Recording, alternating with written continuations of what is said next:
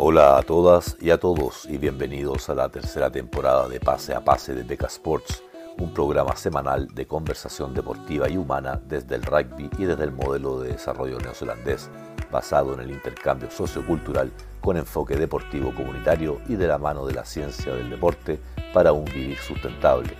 Hablaremos de rugby desde lo inexistente o emergente hasta lo competitivo nacional e internacional, principalmente de Nueva Zelanda, considerando un modelo exitoso de sustentabilidad desde el cual poder tomar ideas, técnicas, tácticas y conocimiento a adaptar a nuestra realidad chilena y latinoamericana. En Beca Sports, con creatividad y liderazgo, sumamos valor sustentable al desarrollo de comunidades deportivas. Los dejamos con pase a pase. Hola, hola, hola, Fran, ¿cómo estás? Fase 3 después de un mes de Badúa vacaciones, no sé, no, pero en vacaciones. Pero... Hola, Fran, ¿cómo estás? Fase 3, pase a pase. Temporada. Bien, pero, bien, bien. En realidad contento de estar grabando nuevamente. Ha sido un mes largo, han sido, creo, cinco semanas ya para nosotros en cuarentena. Eh, una semana más, así que bueno, bueno estar grabando y estar un poco más en contacto y, y, comentando lo que está pasando en este mundo muy cambiado del deporte. Eh, después de la Olimpiada, de un Rugby Championship que fue suspendido por múltiples razones, eh, estar nuevamente conversando un poco del deporte y lo que lo ha unido, nos ha unido a nosotros durante tantos años. Así que, no, feliz, feliz de estar nuevamente con, en contacto. Y ahora estamos, eh, esto es como, esto, hay, una, hay una película que se llama The Mirror, una serie del espejo, que con las dimensiones invertidas, ahora estamos nosotros sin cuarentena, este en cuarentena, así que esto, bueno, no, no, eh, no en serio, y... No, y loco, ¿me entendí? Y esto, y nosotros que no habíamos usado, no habíamos usado máscaras para nada, eh, ahora con el Delta, eh, con máscaras para salir de la casa, para salir a caminar, eh, bueno, y el escaneo que hemos estado haciendo, el escaneo para los, cada lugar que vamos durante un año, eh, bueno, ahora cada vez más, más importante, así que no, eh, mundo muy distinto. Eh, gracias a Dios estamos nosotros cómodos acá en la casa, con, con harto trabajo, así que por ese lado también súper bien. Logramos casi terminar la temporada de rugby, nos faltó un partido para terminar la temporada. No fue una... terminar más o menos? Íbamos a terminar eh, quinto, quinto ah, íbamos a terminar. Medianía tabla, ¿no? Eh, la parte alta, alta porque eran, así que son, son 10 equipos, son 10 equipos, perdón, son 12 equipos, así que no, no fue Está bueno porque fue porque más encima ayer se nombraron todos los seleccionados de, de secundaria de Nueva Zelanda de, y los Barbarians de Nueva Zelanda y no sacamos ningún jugador nombrado. De hecho, esperábamos que podíamos tener tal vez eh, al fullback como nombrado en algunas de las dos escuadras, pero no, no fue nombrado. Que también se sigue hablando un poco de, del trabajo que hicimos eh, como cuerpo técnico y el tema que mucha gente se, se, olvida a veces, de que ser nombrado en selecciones no solamente un trabajo de, de desempeño físico de, un de, los deportistas o desempeño de, de, rendimiento, sino también un trabajo de promoción de los deportistas para que sean nombrados en una selección. Y creo que en ese, en ese sentido nuestro cuerpo técnico este año no hizo ese trabajo con, lo, con nuestros jugadores. Eh, imagina, tenemos al capitán del equipo tres años en las divisiones inferiores de los Blues y no fue nombrado, no, no ni siquiera fue mencionado para estar en, dentro de los New Zealand o los New Zealand Barbarians. Entonces, eh, eh, aprendizajes que, que, tiene que tomar nuestro cuerpo técnico eh, para el próximo año de, que es un poco más allá, y esto es un poco también para hablar con para los muchachos que nos escuchan más jóvenes, de cómo puedo llegar a ser, no sé, un puma, cómo puedo, ser, puedo llegar a ser un cafetero, cómo puedo llegar a ser un, eh, eh, no sé, un, un, un, cóndor. Bueno, tiene que ver mucho con lo bien que juegan, lo bien que, pero llega, se llega a un, a un nivel, en un momento, que están todos parejos. Entonces, ¿cómo hago la diferencia? Y la diferencia se hace muchas veces en la parte física, en la parte, mental, que hemos hablado muchas veces, pero también tiene que haber una gestión y un lobby de que la gente sepa de lo extraordinario que es este, este jugador o este muchacho que está tratando de salir adelante, porque si no hay esa promoción, eh, lo que siempre yo les digo a los jugadores, es como una, una perla preciosa adentro de la concha al fondo del mar. No tiene y ningún bueno, valor. eso, eso es un poco lo que se está criticando ahora con el partido que viene, el test match del miércoles entre Chile y Argentina 15, preparatorio a, al partido con Canadá, después de, la, de, esta, de, esta, serie que tuvieron entre Estados Unidos y Canadá, que terminó ganando Estados Unidos, que va a enfrentar a Uruguay. Pero el, el, el, la, estaban hablando mucho en las redes en Chile de que nuevamente la nominación eran todos de Santiago y Viña. Entonces, eh, es que ahí están los lo más competitivos. Entonces decían, claro, pero es que es muy distinto entrenar un pilar. Hay un momento en donde dos pilares de igual categoría que tienen la oportunidad de entrenar con Lemoyne los sábados una vez, una vez a la semana y el que no tiene la oportunidad de entrenar con Lemoyne una vez a la semana, se generó la brecha y nunca más la recuperaste. Entonces perdiste un pilar tan bueno como el otro, que estaba en Santiago, pero que estaba en otra región, lo perdiste. Lo perdiste porque no, no lo puliste. No tuvo, no tuvo visibilidad. Exacto. Entonces, esa es la crítica que se está haciendo. Y, y, y, por más que se hable de que quieren hacerse de centro de desarrollo y que van a haber veedores, y bueno, eso es lo que se está conversando hoy en día. Eh, eh, ahora, si hay un momento en la historia de, de, de, una disciplina deportiva en donde se justifica de que los seleccionados eh, para una coyuntura competitiva sean de la capital, sobre todo en un país tan extensivo y largo como Chile, eh, y, de fácil, y de difícil acceso, en, en pandemia creo que se, se, entiende de que sea más normal que sea de la capital o de la zona central, ¿cierto? Por las dificultades de movimiento durante los últimos casi dos años. Eh, claro. pero, pero eso ha venido, eso ha sido una constante de siempre. O sea, no es que antes hubieran habido más de regiones y bajaron porque, por esto, sino que esto es una tendencia. Y exigir que hoy día cambie eso es sumamente complicado, digamos. O sea, si no ha cambiado en el pasado, no creo que existan las voluntades ahora, y no solamente no existen las voluntades, sino que por más allá de que hayan invitado a un Scrum Hub de, de, de la Pintana, ¿cierto? Y han hecho los esfuerzos en demostrar de que quieren, de quieren incorporar algunos elementos eh, sobresalientes, ¿cierto? De, otra, de, otra, de otras categorías deportivas en, en, Chile, eh, pero finalmente eh, terminan siendo los mismos. Entonces, eh, eh, más que voluntades, hoy día tampoco el contexto acompaña mucho. O sea, yo creo que hoy día hacer una selección con lo que ha estado más activo, creo que es lo inteligente. ¿ah? O sea, no desde un punto de vista competitivo. Son, son los 10 equipos que han estado jugando los dos torneos Arusa el pasado y este año. O sea, no, no, no, no, no puedes citar gente que no ha estado jugando. Entonces, eh, desde ese punto de vista, creo que este es el año que menos vale la pena criticar eso. Pero sí, eh, son años en los donde hay que trabajarlo mucho, porque eso no puede volver a ser una, una debilidad en un próximo proceso. Eh, pero, pero, bueno, son uno de los temas que queremos conversar hoy día. El tema es eh, género y deporte. ¿Cierto? Vamos a volver a hablar de estos temas, pero ya más encaminado a la pauta.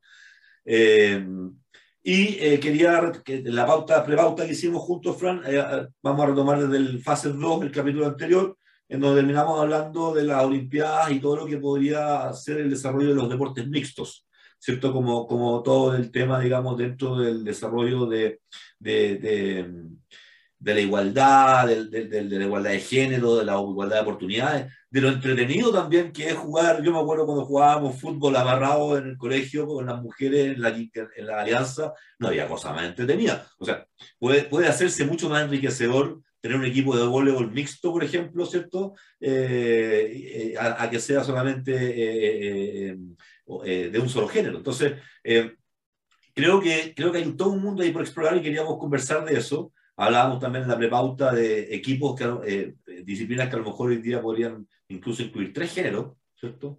en donde podrían haber transgéneros, también así como féminas y, y hombres.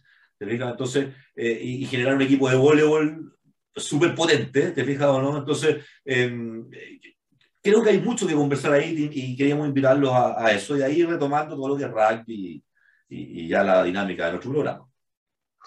Sí, mira, y, y de hecho da, da, da harto a hablar, porque el, el, el, tema del deporte tenemos que pensarlo en la alta competencia, y es algo que hemos estado trabajando muchísimo con, con el Malachi Latini Trust, que es el 2% que llega a la elite, a la que llega, es un 2% que llega a la alta competencia, al alto rendimiento. Pero ¿qué pasa con el otro 98% de la población? Eh, que no llega a ese nivel. Sigue, pues, sigue disfrutando del deporte, pero ¿cómo, ¿cómo disfruta el deporte? De forma participativa.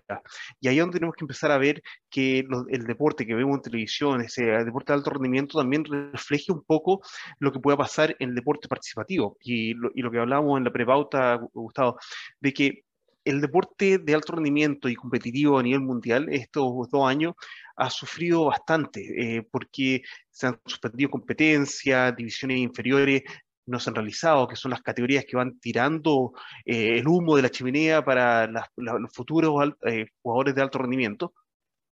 Entonces, ¿qué, ¿cuál es el reflejo del alto, del alto rendimiento con, con, el deporte participativo? Si tuviéramos más deportes que fueran mixtos o, o, o que incluyeran la mayor diversidad de la, de la población, sería una transferencia de, de, de, experiencia mucho más rica a lo que es el deporte participativo, el cual practica el 98% de la población. Y hay, hay, una, hay una, yo creo que hay una cota natural respecto a ese tipo de disciplinas. Yo creo que son disciplinas en las cuales no debe haber contacto físico, en donde el aspecto masa corporal no fuese un elemento dentro de los elementos diferenciables de competitividad. O sea, un voleibol, eh, un, no sé, un tenis, que, que, se hace, digamos, el tenis mixto es muy entretenido, pero se hace más como a nivel de, no sé si se hace a nivel competitivo, eh, creo que algunos torneos de la, de la, de la, de la ATP, alguna de ellos tienen un tema mixto, pero no lo sé si es solamente show. Eh, el, el, tenis, para... sí. el, el, tenis no, el tenis tiene competencia mixta en los lo abiertos. Ya, bueno. eh, pero por ejemplo, pero por ejemplo cuando tú dices. Pero no me imagino rugby mixto, como. no me imagino rugby mixto, no me imagino fútbol mixto. Eh, pero no, triatlón, no, pero no triatlón, pero triatlón y duatlón mixta. Sí, pero no hay contacto físico. Pero el, el tema de la envergadura sí, sí juega no un rol muy físico. importante. Pero no hay contacto físico. No. Si yo te pego una, un canillazo al otro, no, la masa no me. No, por muy buena intención que yo tenga, hombre, a una mujer de un metro cuarenta, canillazo solo contra canillazo, lo más probable es que ella termine con una fractura y yo no. Pero, pero, por ejemplo, pero hay, hay, artes marciales que, que, tienen categorías de, spar, de sparring, de, que, que, son, que son de contacto físico, que sí, que sí son mixtos. Yo sé que el taekwondo, sí, hay, hay, hay competencias que son mixtas. Pero hasta cierta edad. No, no, no, no, estoy tan enterado, pero, pero, creo, que, creo, pero, pero, pero, creo que hay, eso es lo que nos, nos tenemos que a, abrir, porque eh, partícula limitante de que, por ejemplo, se pueden hacer tantas competencias donde participan hombres y mujeres en conjunto. El, el CrossFit y la, y la, experiencia que han hecho los, los americanos con el, cross, con el CrossFit Games es un, un, evento extraordinario donde se, se, ve la destreza y la fortaleza humana y física tremenda, donde se pueden hacer competencias por equipo, eh, donde está, está la competencia mixta que se puede enriquecer muchísimo. Entonces... Sí, no, pero es lo que te decía yo. ¿eh? Si mientras tú, si, si, esa, si esa competitividad sigue siendo leal, eh, eh, entonces independiente si eres mujer, hombre, chico, grande, flaco, gordo, vas a querer competir porque estás estimulado y tienes una oportunidad de lograr un buen resultado. Eso es lo que te mantiene compitiendo finalmente. Eh, eh, pero si no lo es, vas vas a perder esa, esa, competitividad. Ahora yo digo, sí, por, por equipo. Hay cross country también por equipo. Te pegan donde corren, corren los hombres por un lado, corren las mujeres, gana el, sale el campeón hombre, campeón femenino, y después mezclan las dos categorías y sacan. El, o sea, sí, existen también esas dinámicas. Pero el encuentro a, a, disputar un balón entre un hombre y una mujer en un punto dado, el, el, ese punto creo que es el que va a ser complicado que se dé, a menos que tengas unos reglamentos. Pero, por ejemplo, el, el, fútbol potencialmente se podría dar. Pero yo sé que yo sé que en Latinoamérica se, se vería el fútbol como, ah, no, porque el hombre y la mujer tienen diferente pero... envergadura. Pero cuando yo veo que los futbolistas miden un metro sesenta, y, y, yo acá estoy acostumbrado a ver mujeres deportistas que son de un metro ochenta, que tienen mucha más fortaleza física que un futbolista hispano de un metro setenta. Eh, sí, no, ¿me, me entiendes? Entonces, tú decís, sí, eh, sí pero... depende, depende del prima que estemos viendo. Yo te digo, el, el, fútbol definitivamente podría ser un deporte que podría ser mixto, creo yo. Yo veo la Hoy... selección de mujeres chilenas de fútbol y la selección masculina más allá de la arquera, no, no, y yo no sé si que la arquera sea capaz de controlar un penal pateado por, no sé, por, por, por, por un bombazo masculino en un penal. Por más que ponga la mano ahí, no sé si va a ser capaz, por una cosa de física, de controlar ese balón. A eso es lo que voy. Entonces, eh, eh, no sé, bueno, eh, estamos, pero, estamos, pero, estamos, estamos fantaseando en el futuro. Sí, pero, por ejemplo, está tan incierto que... Pero, pero, yo, yo te digo la verdad, eh, yo creo que eh, eso es partir como pensar en una limitante con respecto a lo que es la, la capacidad de las deportistas femeninas, que fue un, poco por donde partimos. Eh, no es limitante, no es limitante. Y no, y, no, debería haber limitante. Yo creo que hemos avanzado mucho, hemos visto, especialmente en esta última Olimpiada, eh, que fue una Olimpiada donde hubo una paridad en cuanto a deportistas masculinos y femeninos.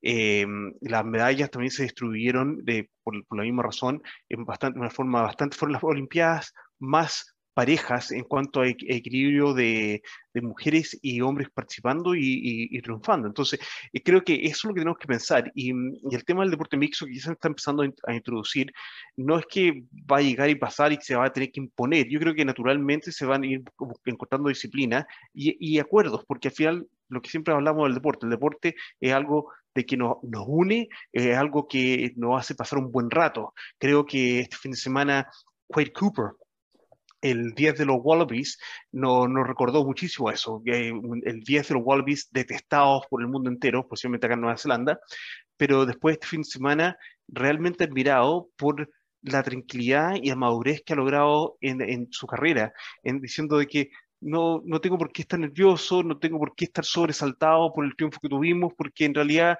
el rugby no, no es todo. Eh, yo tengo una vida, tengo una familia, mañana tengo que preocuparme de recuperarme porque voy a estar adolorido. Eh, el, fútbol solamente es una pequeña parte de mi vida, pero no es, el, el, rugby es una pequeña parte de mi vida, pero no es lo que me define. Y, y eso es muy curioso, especialmente cuando yo leo mucho este tema de los valores del, del rugby y cómo se interpreta el rugby en Latinoamérica, cuando la gente dice, eh, soy rugbyista mm, y, y, el rugby me define como persona, o toda esta, toda esta cosas valóricas que el rugby representa en Latinoamérica. Y tenemos a Quade Cooper diciendo, partiendo por Bill Williams, que él, claramente fue la persona que lo ayudó a, cambiar, eh, el rugby no me define como persona. Yo soy mucho más, más persona que el, el rugby mismo. Que, y y de hecho ayer lo conversábamos con, con Pita, Tony y Noroa, porque es lo que el trabajo que estamos haciendo nosotros acá con los polinésicos, con los, con los rugbyistas polinésicos. Eh, no, eh, no puede ser el rugby lo único que lo define al joven que se está desarrollando como deportista. Eh, no puede ser que todo su, todo su pensar diario está enfocado solamente en el rugby. Tiene que estar pensando en cómo se va a desarrollar como persona en múltiples áreas. La comunidad. Y, y, creo, y, creo que eso es lo que nos tenemos que recordar, porque al final el deporte nos une, el deporte nos, nos hace pasar un rato entretenido, pero no, no es vida o muerte. Entonces... Es que, es que, es que, la, es que el deporte, si, si, el deporte, si yo considero que el deporte me hace mejor persona, pero esa mejor persona no es un aporte a la sociedad, entonces hay una desconexión. Eh, y ahí es donde, claro, si tú crees que tu vida se basa en el deporte, en tu logro deportivo solamente, eh, estás cojo. Por lo es, es, nuestro tema central, por Francia, eso lo venimos hablando ya desde, exacto, exacto. desde Pero, COVID, digamos. Entonces, eh, quería, quería, justamente hablando de este tema del, del, del, de la Olimpiada, que terminando lo que a lo mejor no vamos a hablar más, quería hacer un, un paréntesis, ya que tú lo hablaste. la ministra del Deporte, después de la Olimpiada, eh, lo que hablamos nosotros también en otro programa, eh, ella le hicieron la pregunta, incluso, ¿por qué no fue apoyo psicológico y mental eh, con la delegación chilena? Que si eso no pudo haber sido un elemento que pudo haber significado un menor desempeño en los, en los, atletas. y ella reconoce que sí, que pudo haber sido, que aprendieron, digamos, de la experiencia y que para futuras, si bien hubo apoyo desde Chile, eh, en las próximas experiencias, eh, van, encuentros van a hacerlo con presencial. Lo mismo que dijo que en dos siglos más, que lo mencioné en la prepauta, quiero dejarlo registrado para que si seguimos con el programa en dos siglos más olímpicos, poder decirse que se cumplió o no la meta de eh, entrar allá a los medalleros, aunque sea con una medalla de ahí en adelante y nunca más dejar de ser medallista en, en una Olimpiada. Así es que, bueno, está, está, interesante y te quería invitar a conversar mira, también este, de las tantas cosas que he hecho también, eh, no sé si te conté que estoy de, de manager de la, del equipo de sub-16 de Counties. y, bueno, como pertenecemos a la provincia de, o a la franquicia de los Chiefs, nos llegaron todas las toda la información de los Chiefs y una de las cosas que he estado trabajando este mes con los coaches es la definición de los cuatro pilares que, que, conforma a, un jugador de los Chiefs. Y uno de los, uno de los pilares es obviamente la, que sea fácil de entrenar, un, un, jugador que, que, tenga un comportamiento que, que, sea adaptable para que sea fácil de entrenar.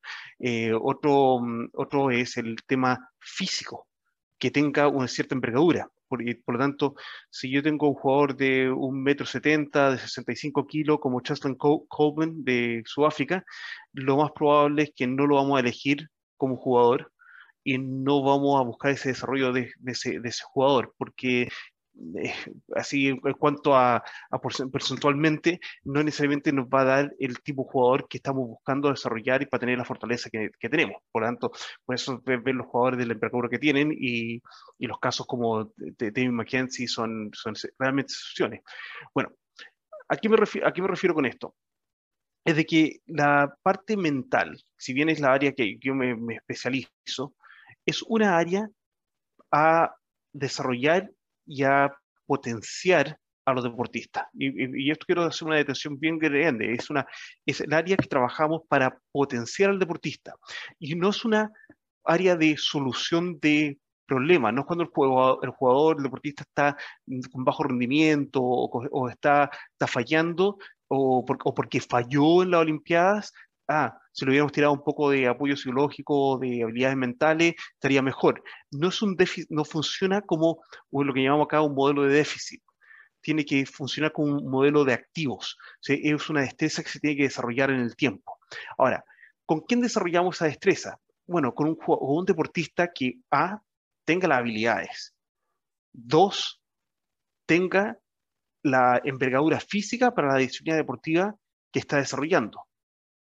Por lo tanto, ya está la materia prima ahí y de ahí le agregamos el potenciamiento de las habilidades mentales. Porque si estamos hablando de, no sé, un, tenista que, no sé, tiene, que es, que tiene una, una no sé, una, una, lesión en el hombro, que, que, la única manera que se la va a solucionar es con una operación y no, y no va a tener la operación, porque se opone, no sé, ahora que están tan de moda la gente que se opone a la vacuna, imagínate que este, este tenista se opone a las operaciones.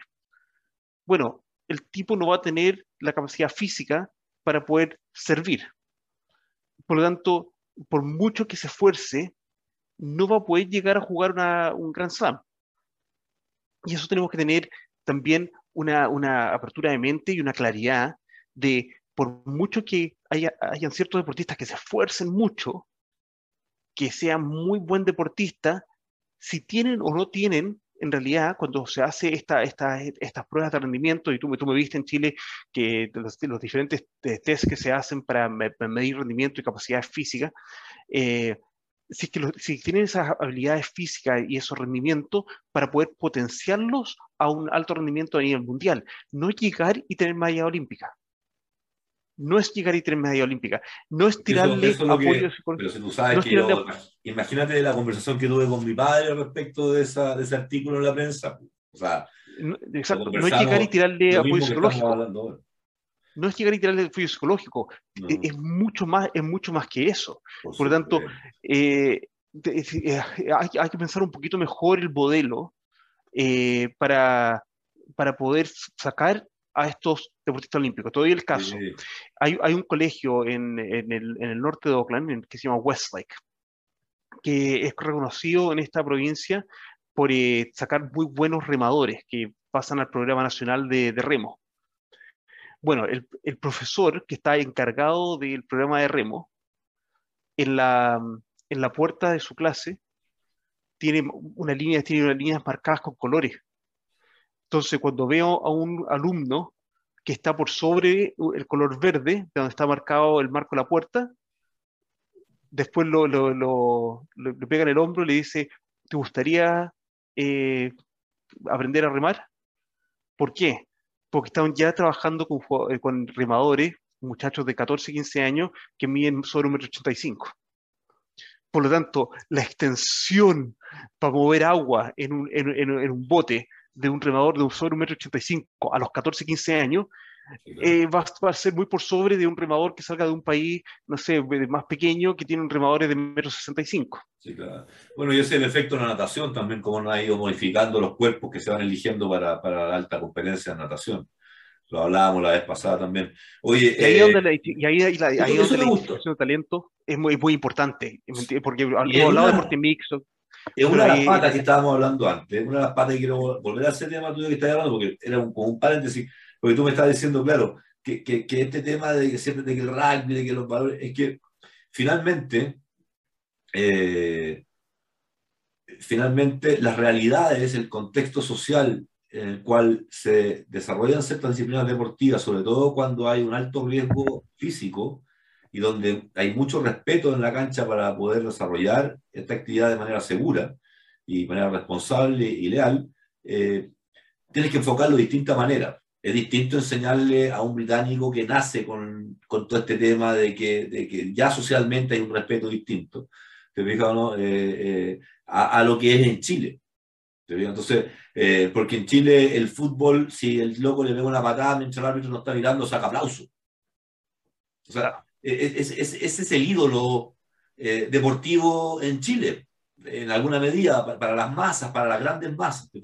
Cuando se comportan como masas. ¿ah? Seguramente cada uno en su casa dice, ah, el tonto grave, pero, pero seguramente el, el dedito de Jara como masa, todos nos reímos y ya, ah, bueno, Igual el, el, otro, el, el, el, Cavani es insoportable, pero no sé si era para ser un jarita.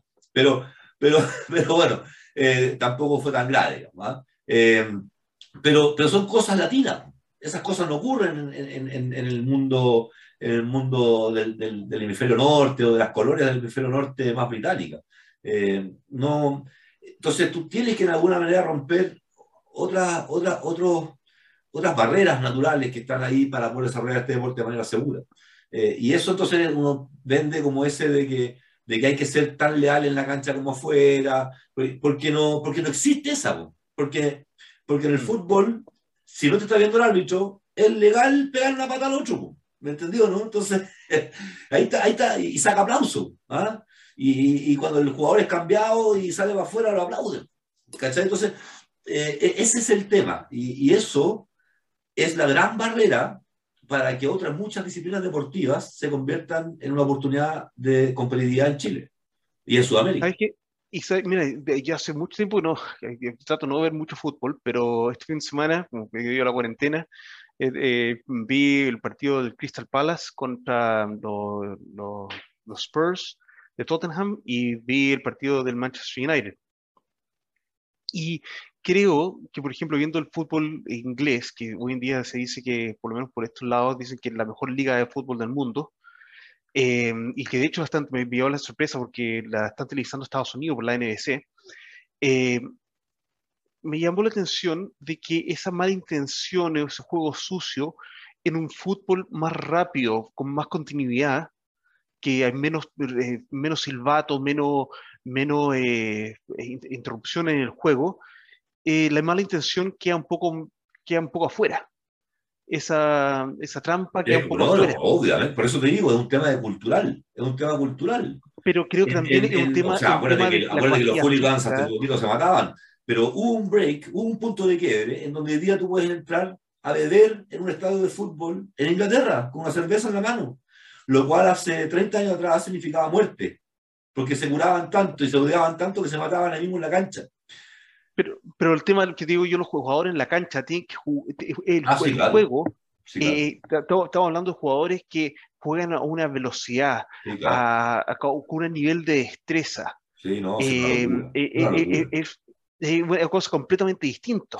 Entonces, no tienen tiempo para la pillería, no tienen tiempo para pensar en la pillería, ¿cachai? Exacto, exacto. Y, y, ese, y yo creo que esa es la, esa es la clave.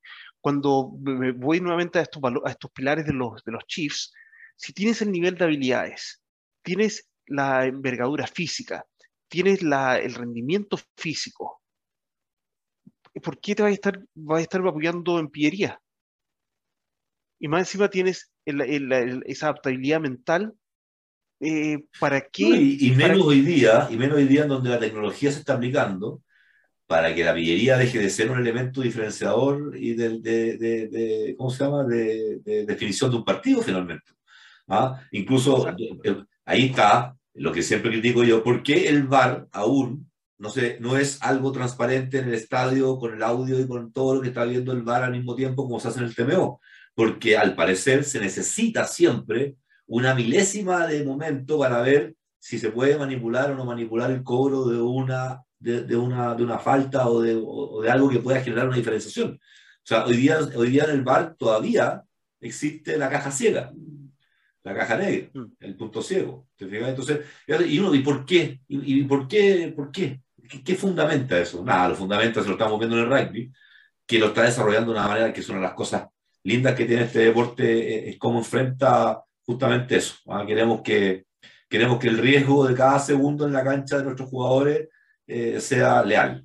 Entonces, eh, queremos que si pierde por un punto, sea porque realmente perdió por un punto y no porque no le cobraron algo o algo en contra. Sí, no, y, de, hecho este fin de semana en el Rugby Championship vimos el uso, del, el uso excesivo del TMO, pero al final del día fue para corroborar que los cobros eh, estuvieron correctos. Y, creo que los arbitrajes estuvieron bastante, bastante buenos eh, con, todos los cobros uh, este fin de semana, incluso con las tarjetas amarillas. Todas, Oye, tengo una pregunta porque aquí, tengo una pregunta porque a mí me pareció un tremendo tackle que le pusieron a Matera lo lamento por los vecinos, amigos del rugby argentino que cada día conversamos más pero en redes sociales, pero, pero nada que hacer los Pumas con, los All Blacks en esta ocasión.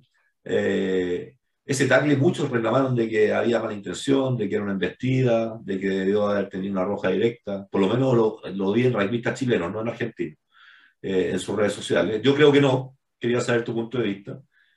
a ver, el, el tackle de Nepo, la Odala, Sí, yo no sé pronunciar su apellido, no sea injusto conmigo, no me hagas pronunciar su apellido. Nepo, Nepo Laudala es eh, el jugador de Counties, eh, que partió en Counties cuando están los Blues hoy en día.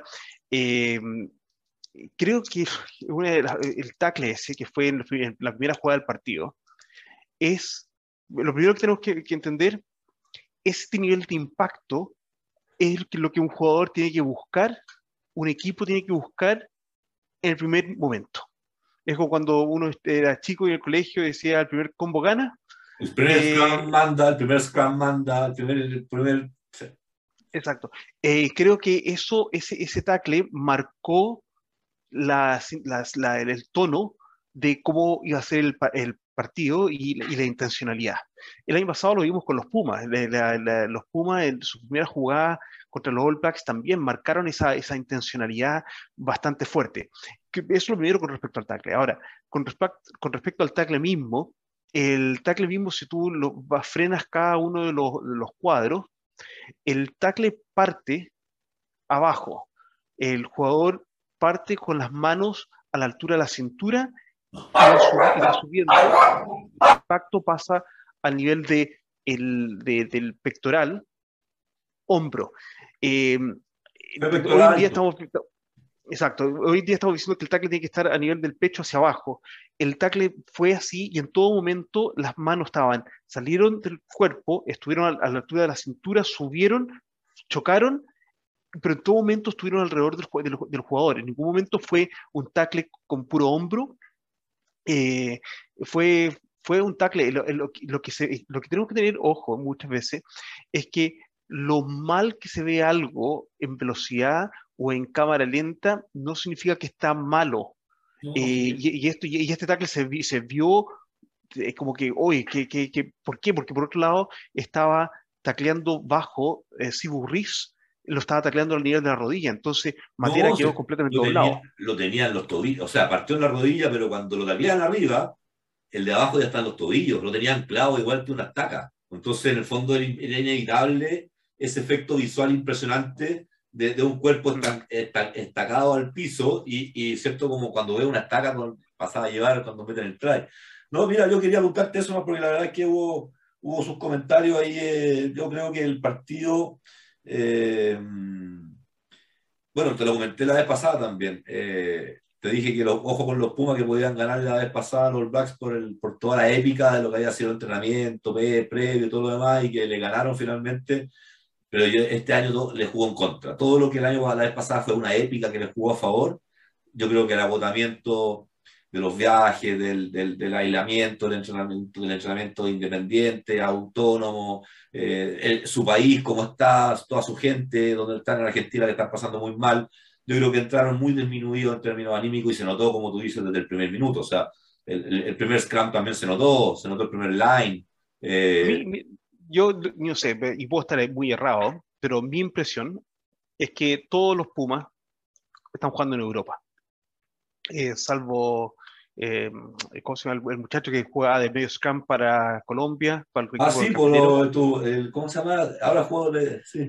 Tucumano. Ahora debutó, debutó, sí. debutó, debutó en el Wing, pero todos están jugando en Europa. Entonces, el cambio de, de, de, de vida que tuvieron todos los Pumas del año pasado a esta, del Rugby Championship, el Rugby Championship del año pasado ayudó a cementar eh, este cambio con la, con la, cuando los, los, jaguares se disuelven, los jugadores quedan volando, algunos se lograron ir a Europa, otros todavía estaban buscando.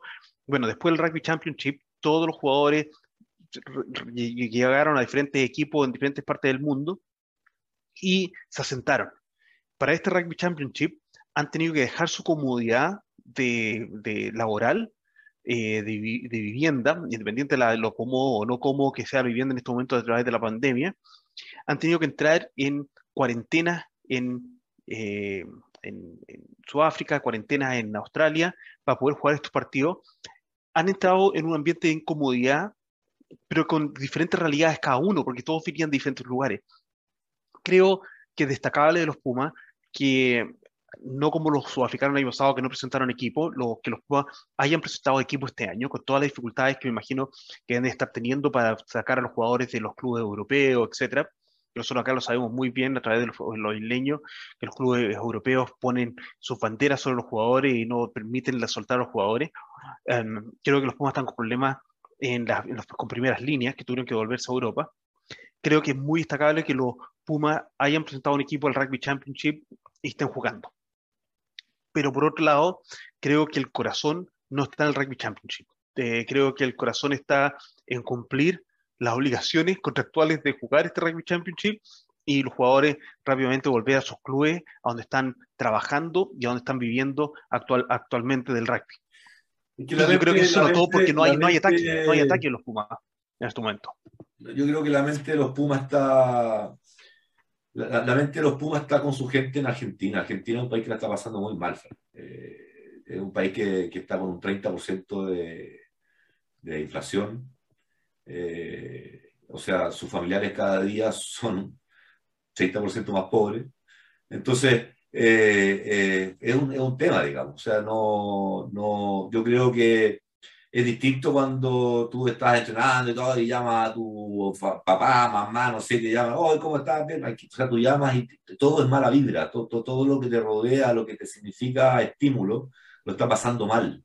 Y más encima tú estás trabajando fuera de eso, o sea, estás lejos de ellos, estás en Argentina, y más encima la pandemia, es un poco como estás tú con tus papás acá, o sea, y todo, mm. todo, eso te debilita finalmente. O sea, por un, si, si, eres bien, si eres bien liderado, puede generarse una fortaleza, ojo, ¿ah? Pero no siempre se logran las, adversidades llevar a un e, elemento épico para lograr una, un milagro victorioso, como lo que lograron la vez pasada, ¿te fijas? O sea, a eso lo que no, no siempre las condiciones están dadas para que eso, que eso, eso adverso se convierta en una fortaleza, no siempre. Ahora, yo, yo, yo creo que los, los Pumas no son tan malos en estos momentos como se han mostrado ante Sudáfrica y especialmente este partido este fin de semana contra Nueva Zelanda. Yo creo que los Pumas, como equipo y como jugadores, son mucho mejores que eso. Sí, eh, y, acá, y, la opinión acá también es lo mismo. Pero eh, sí fue, fue, fue fome ver de que no hubo intención de ataque. No, un, un equipo que defendió, defendió, defendió, como tratemos de pasar los 80 minutos lo antes, lo antes posible. Sí, harta eh, crítica, en el par de, del par de aperturas, pero bueno, eh, vi harta crítica en la prensa argentina, nuestro amigo de Angola, y harta crítica al tema de... Pero, ¿qué pueden hacer la apertura si no tienen la pelota? Sí, es que al final la, apertura... Mira, yo ahí, yo, ahí, vuelvo un poco siempre, yo soy un poco más old school. De hecho, saludo a todos los carros de old school, tuvieron un, torneo este fin de semana y estuvieron aberrando en, en, en, los Andes, así que San Felipe, así que saludo a todos ellos. Em, yo creo que un 9 bueno, un 9 bueno que puede cambiar la cara de un partido. O sea, Nico Sánchez cuando, cuando era, era un, estaba en su momento top, te daba vuelta un partido así, solo. Eh, ya no está ese Nico Sánchez, pero lo sigue poniendo. Creo que jugó algún rato. pero, mira, pero Nico Sánchez, yo creo que está, pero yo creo que Nico Sánchez, lo que te digo, está, viene de una temporada y ahora una pretemporada y, viene, y está comenzando una nueva temporada en Europa. Sí, claro. Entonces, su motivación ya no son los Pumas. Exacto, tuvo, tuvo, un tirón que no creo que haya sido tan grande, pero es un Nico Sánchez que se hubiera seguido rangueando, jugando fuerte por los Pumas. y ahora no, salió, salió. Y entendible, entendible, porque en realidad está la, la, la, cosa, la, la, vía laboral del rugbyista por, por delante. Y, es y el mundo no está fácil, y las pegas no están fácil.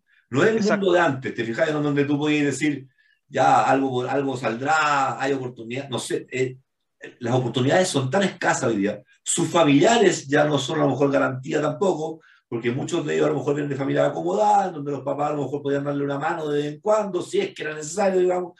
Eh, hoy día a lo mejor esos papás ya no pueden darle esa mano porque donde están en su país ya no, no tienen ese poder eh, de, riqueza. Eh, entonces, por eso, por eso te digo, o sea, la mentalidad con la que entraron a la cancha se nota de una que, que otra, otra mentalidad. Sí, sí, sí, no. Y fue, fue, fue, fue, fue verlo. Fue, fue entretenido ver eh, los All Blacks con, con la, la, destreza que mostraron. Y, y, y, no, y con unos offloads olímpicos. Y fue, fue como. No, que no nos vean nuestros amigos argentinos, no quiero que se sientan mal porque yo les tengo mucho cariño, pero, pero en alguna medida fue una especie de sparring. Yo creo que va a ser un poco lo que vamos a ver en el Cóndores el miércoles contra Argentina 15. Eh, ojalá que no, digamos, que, bueno, para ir cerrando ya nos quedan cinco minutos para, el primer tiempo, más o menos, para estar cerrando. Se viene Chile-Canadá, preparatorio, un test match para el miércoles. Eh, perdón, Chile-Argentina.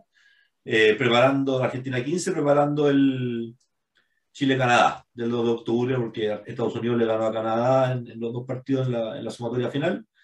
Eh, yo pensé que no, que no le iba a dar vuelta el, el, Canadá que yo vi en el primer partido, no vi el segundo partido, vi el primero, el de Canadá con Estados Unidos, eh, no le ganó Canadá.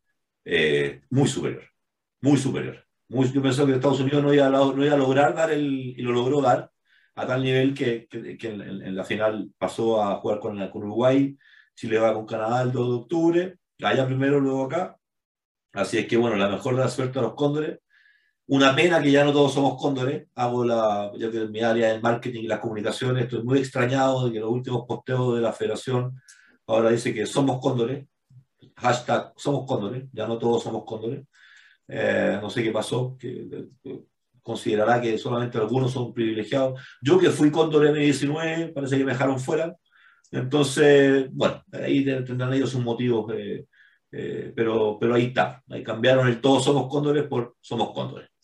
Si alguien me puede decir por qué, sería estupendo, pero creo que es un cambio comunicacional que nos juega a favor, menos considerando siempre ¿cierto? los objetivos y las metas que ellos tienen dentro de su plan estratégico eh, de ser el segundo deporte más importante y todas las cosas que sabemos ya y que ya me tienen agotado. O sea, de hecho, segundo tiempo tengo un, un, un aporte ahí. Pero eh, quiero cerrar hablando un poco de rugby en eso, la Copa Trasandina. Eh, ¿Qué más? Eh, oye, la entrada, 11 lucas. Bueno, tú me estabas diciendo que ver a los All Blacks en galería costaba 54 lucas chilenas. sí, eso, es lo que vale, el, precio, el precio va a comenzar, más las tarifas de, de Ticketmaster. Eh, que bueno, que ha sido un, tema que se debatió acá porque este año los All Blacks no llenaron ningún estadio acá en Nueva Zelanda y se habla de que se abusó un poco de Auckland incluso, de tener los dos partidos consecutivos en, en Auckland, que el segundo partido tuvo 24.000 personas. Y, y, en realidad que ya es un mercado que estaba demasiado saturado en cuanto a, y y New Zealand Rugby no se ha acomodado a la realidad de país de, de cosas y del público, porque en realidad el público que va a ver un partido de los All Blacks eh, no es el público que necesariamente juega el, el, el rugby. El, rugby acá en Oakland está dominado básicamente por los polinésicos y los polinésicos no pueden pagar esa plata para un partido.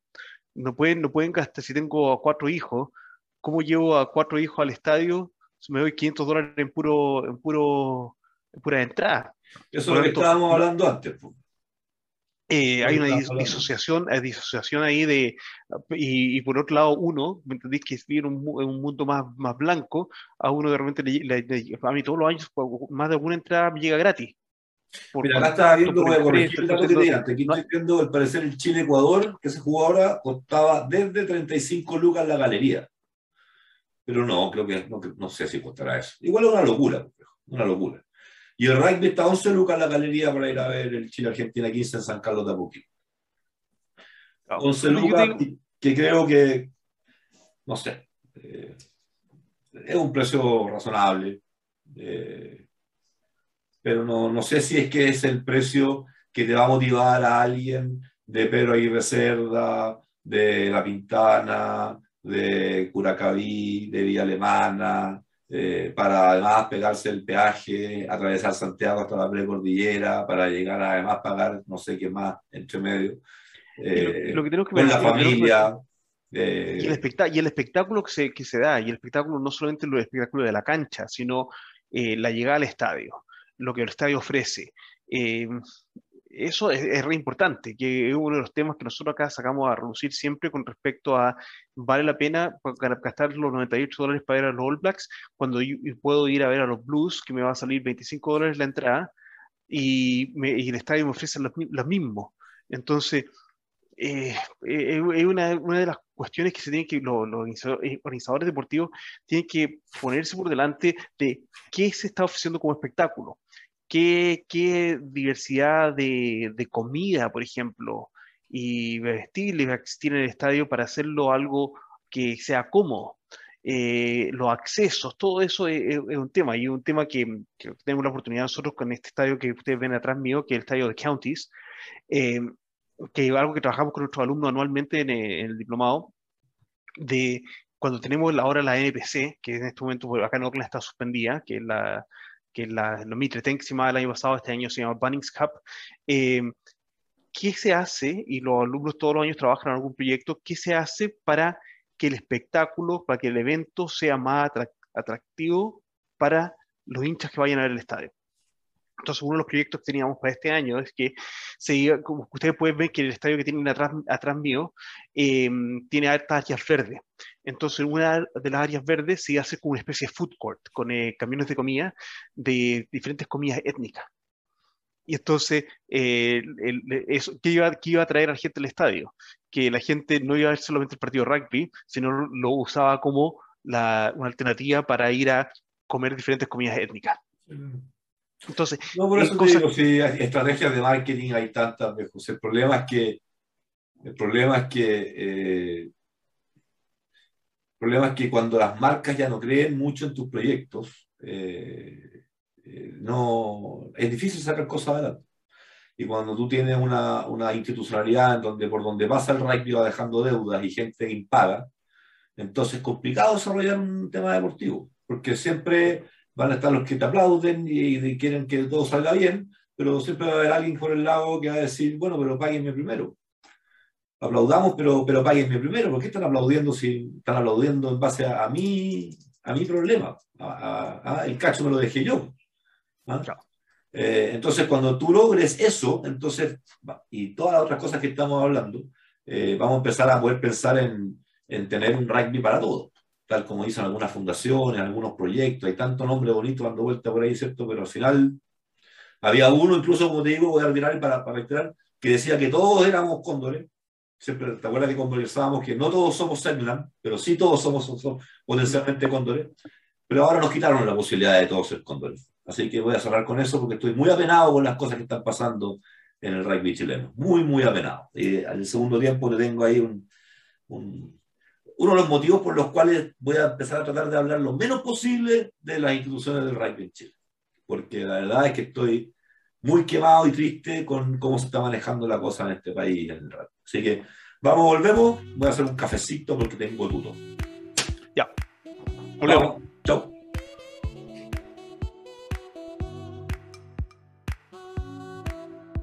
Beca Sports agradece el apoyo y auspicio de Pase a Pase por parte de Manukau Institute of Technology. Es nuestro partner natural desde el comienzo, cuando hace algo más de tres años desde Nueva Zelanda nos contactaron para ver cómo hacer un proyecto de intercambio sociocultural basado en la sustentabilidad, el deporte y la ciencia del deporte. De ahí nace Beca Sports, con su misión, filosofía y motivación. Golem es una nueva marca chilena con la que compartimos parte de nuestras misiones y motivaciones, la de ayudar a masificar el deporte entregando implementos de calidad al alcance de todos. Se vienen grandes noticias y promociones para que puedas tú, tu club o equipo tener la flamante pelota con costuras a mano y oficial del CEN Juvenil Macay 2020 que siempre quisiste. También le damos la bienvenida a Green Ticket. Ellos son una empresa de asesoría en innovación en sustentabilidad. Combinan hallazgos de la ciencia y megatendencias detectando el colectivo de influencia que inspire y permita a líderes a impulsar el cambio dentro de sus organizaciones, dentro de sus cadenas de valor y a través de los mercados. Ayudan a sus clientes a tomar mejores decisiones, a integrar la sostenibilidad en su negocio y crear soluciones innovadoras. Su objetivo es inspirar a, las organizaciones a que lideren el camino a una economía sustentable. Como ellos bien dicen siempre, la historia detrás de un producto vale mucho más que el mismo producto. Agradecemos también a Amity Tours, tour operador chileno con 17 años de experiencia en turismo aventura sustentable y seguro. Son miembros de ATA, Asociación Internacional de Turismo Aventura. Su expertise es en naturaleza y el destino de los lagos y volcanes. Todos profesionales del turismo y expertos en satisfacer las expectativas de los turistas más exigentes del mundo. Han adaptado seis de sus mejores programas para los turistas chilenos una vez las condiciones así lo permitan. También agradecemos y saludamos a South Brand, ellos son especialistas en la creación, materialización y desarrollo de identidad y marca a través de la gráfica conceptual de altísimo impacto. En adelante, ellos estarán apoyando nuestra gestión en manejo de imágenes, entre ellos escudos, logos, y serán los que le irán dando cada día más vida y alma a nuestro amigo Beacon. Ya estamos de regreso con Pase a Pase. Ya, Fran, volvimos. ¿Qué tal? Ponemos bien, cafecito listo. Bien, bien, sí.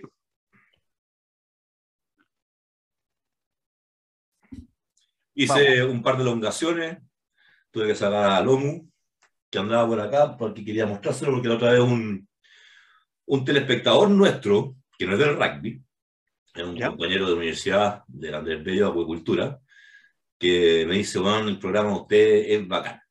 Bueno, nunca ha sido deportista, de, alto rendimiento, pero un tipo con un corazón muy grande y le encanta nuestro programa.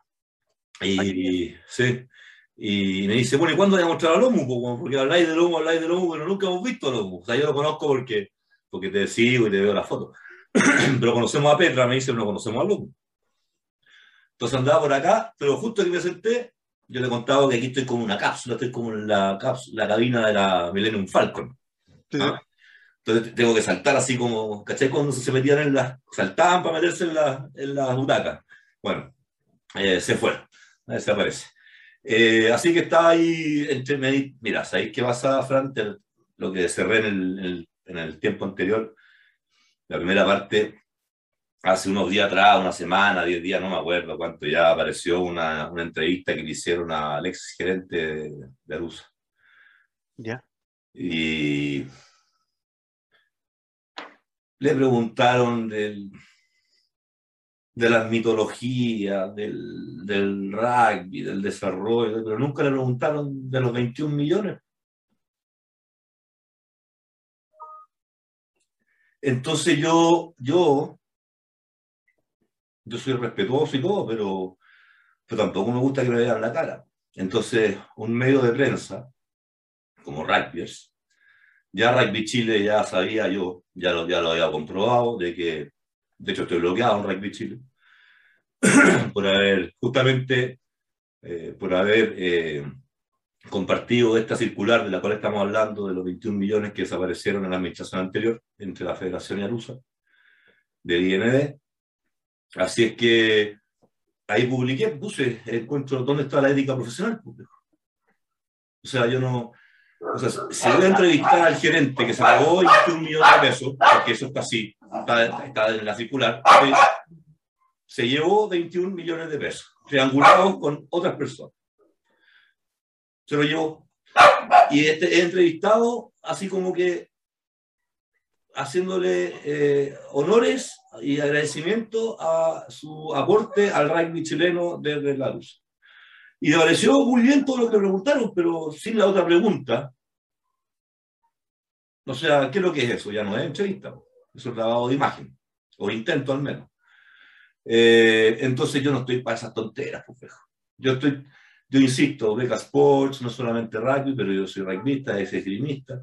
Eh, mi hijo juega rugby, es del deporte que a mí me apasiona, eh, es el deporte que quiero seguir jugando hasta el, lo último que pueda pero yo no puedo sentarme en, un, en, el, en el living de mi casa a leer un artículo como este y que, me, y que se me quite el hambre. Porque alguien que quiere que las cosas mejoren y que las cosas sean serias y vivir en un país en donde todos luchemos para que las cosas sean mejores, esto no puede pasar. O sea, hoy día tenemos una disciplina deportiva en donde los dos medios de prensa más clásicos y, y, y, y tradicionales del rugby en Chile están coaptados por la institucionalidad totalmente cooptados. Yo le pedí a la gente de Rugby que por favor publicara eh, lo de Crack, que este Consejo de Rugby Abierto de Chile, que es nuestra campaña de recuperación de, de, mascarilla. Que sí, que sí, que sí, que espérame, que espérame, que sí. Tuve dos semanas, que sí, que no tuve tiempo. Que le, le pregunté, viejo, por favor, dime si publicarlo te puede significar algún problema. Porque resulta que ahora por primera vez, lo cual me parece fantástico, por primera vez ambos canales tuvieron la posibilidad de, de, difundir el rugby en, en streaming. Eh, rugbyers unos, Chile, el rugby Chile otros, y así me parece que es la forma de convivir. Pero la única manera que lograron de convivir parece ser es como coaptados, tienen que ser parte de una mini estructura ¿ah? eh, arcaica ¿ah? de, a lo porque, discúlpenme, ¿ah? discúlpenme, a mí me han tratado de comunista, yo no soy comunista. Pero quiero que tengo la pura barba comunista. Pero quiero decirle una cosa, de verdad se lo quiero decir. Eso es lo más cercano, eso es lo más cercano al programa de medios que quería proponer Jadwe en su candidatura de presidente. Él quería un, una, una política de medios en donde se podían hacer estas cosas, en donde no se podían hacer estas cosas. Entonces, eh, eh, eh, desde ese punto de vista, el, el, coaptar medios de prensa, lo estamos viendo ahora con la, la, batalla de Chile, fin de semana, ese otro tema, Frank, que yo sé que a nosotros nos, en alguna manera nos pone en dos veredas distintas, no siempre, pero Chile, después por lo menos, fue trending topic mundial, por eso creo que es importante que lo comentemos, fue trending topic mundial eh, cuando, ahora que se dio la batalla de Chile, los tres capítulos, viernes, sábado, domingo, de domingo, después de 20 años que Televisión Nacional de Chile tuvo escondido su documental, dicen uno de los 10 documentales más importantes políticos del mundo, de la historia, y ningún chileno lo había podido ver. Y yo lo acabo de poder ver después de tres días. Y te tengo que decir que me acuerdo cuando en ciencias sociales en el colegio, en nuestro colegio de habla inglesa, de, de origen estadounidense, leíamos del capítulo de Chile y estaba, no podíamos leerlo porque estaba todo tachado con negro, entero. Todo el capítulo de Chile estaba tachado con negro. Y lo único que no estaba tachado eran dos o tres fotos en blanco y negro. Y yo me acuerdo, y ustedes, con los que siguen este programa, ya saben que yo tengo una vinculación con el deporte tan poderosa que incluso mi padre tuvo problemas con un dictador por eso. Entonces, eh, desde ese punto de vista, para mí lo que estoy viendo es poder interpretar, ahora estoy entendiendo esas fotos que siempre dije, ¿qué pasa en estas fotos? No las entiendo. O sea, siento el aire, siento una carga, pero ahora entendí esas fotos, después de 35 años.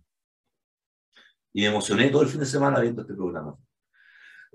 Eh, puede tener un sesgo un poco más de izquierda, pero no es tan así. Creo que, creo que es bastante neutro dentro de lo, que, de lo que se puede presentar, porque presentan el lado de un lado, del otro y algo muy intermedio. Pero finalmente, Fran, lo que te quiero decir es que si queremos que las cosas salgan bien en nuestro país, no podemos seguir ocultando las verdades. Tú lo hemos conversado, hay que conversarlo incómodo, pero yo no puedo seguir viviendo en un país en donde, por un lado, lucho, si veo en la prensa, de que, de que eh, o veo en mi casa, de que algo no se está haciendo bien. ya, no, ya no puedo hacer el loco. Ya no puedo seguir haciendo el loco.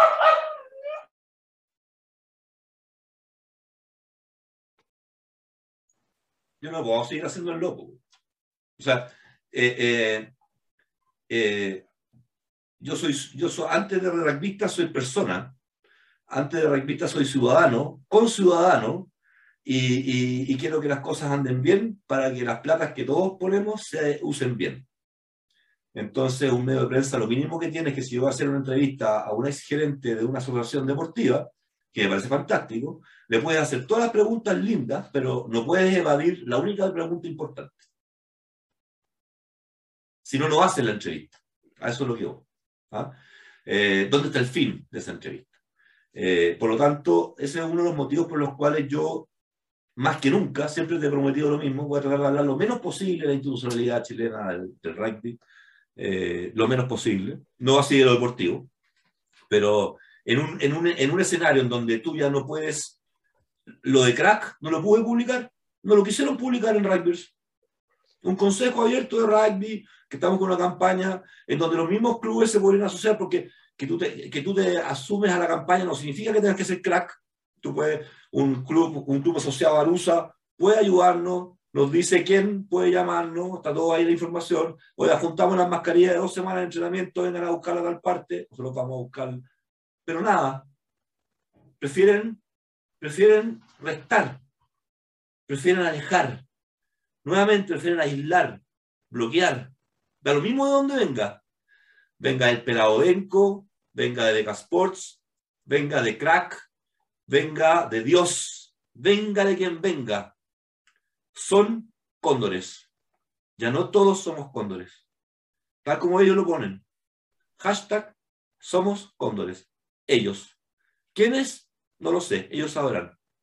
Eh, pero no nos están incorporando. Y eso que yo fui cóndor.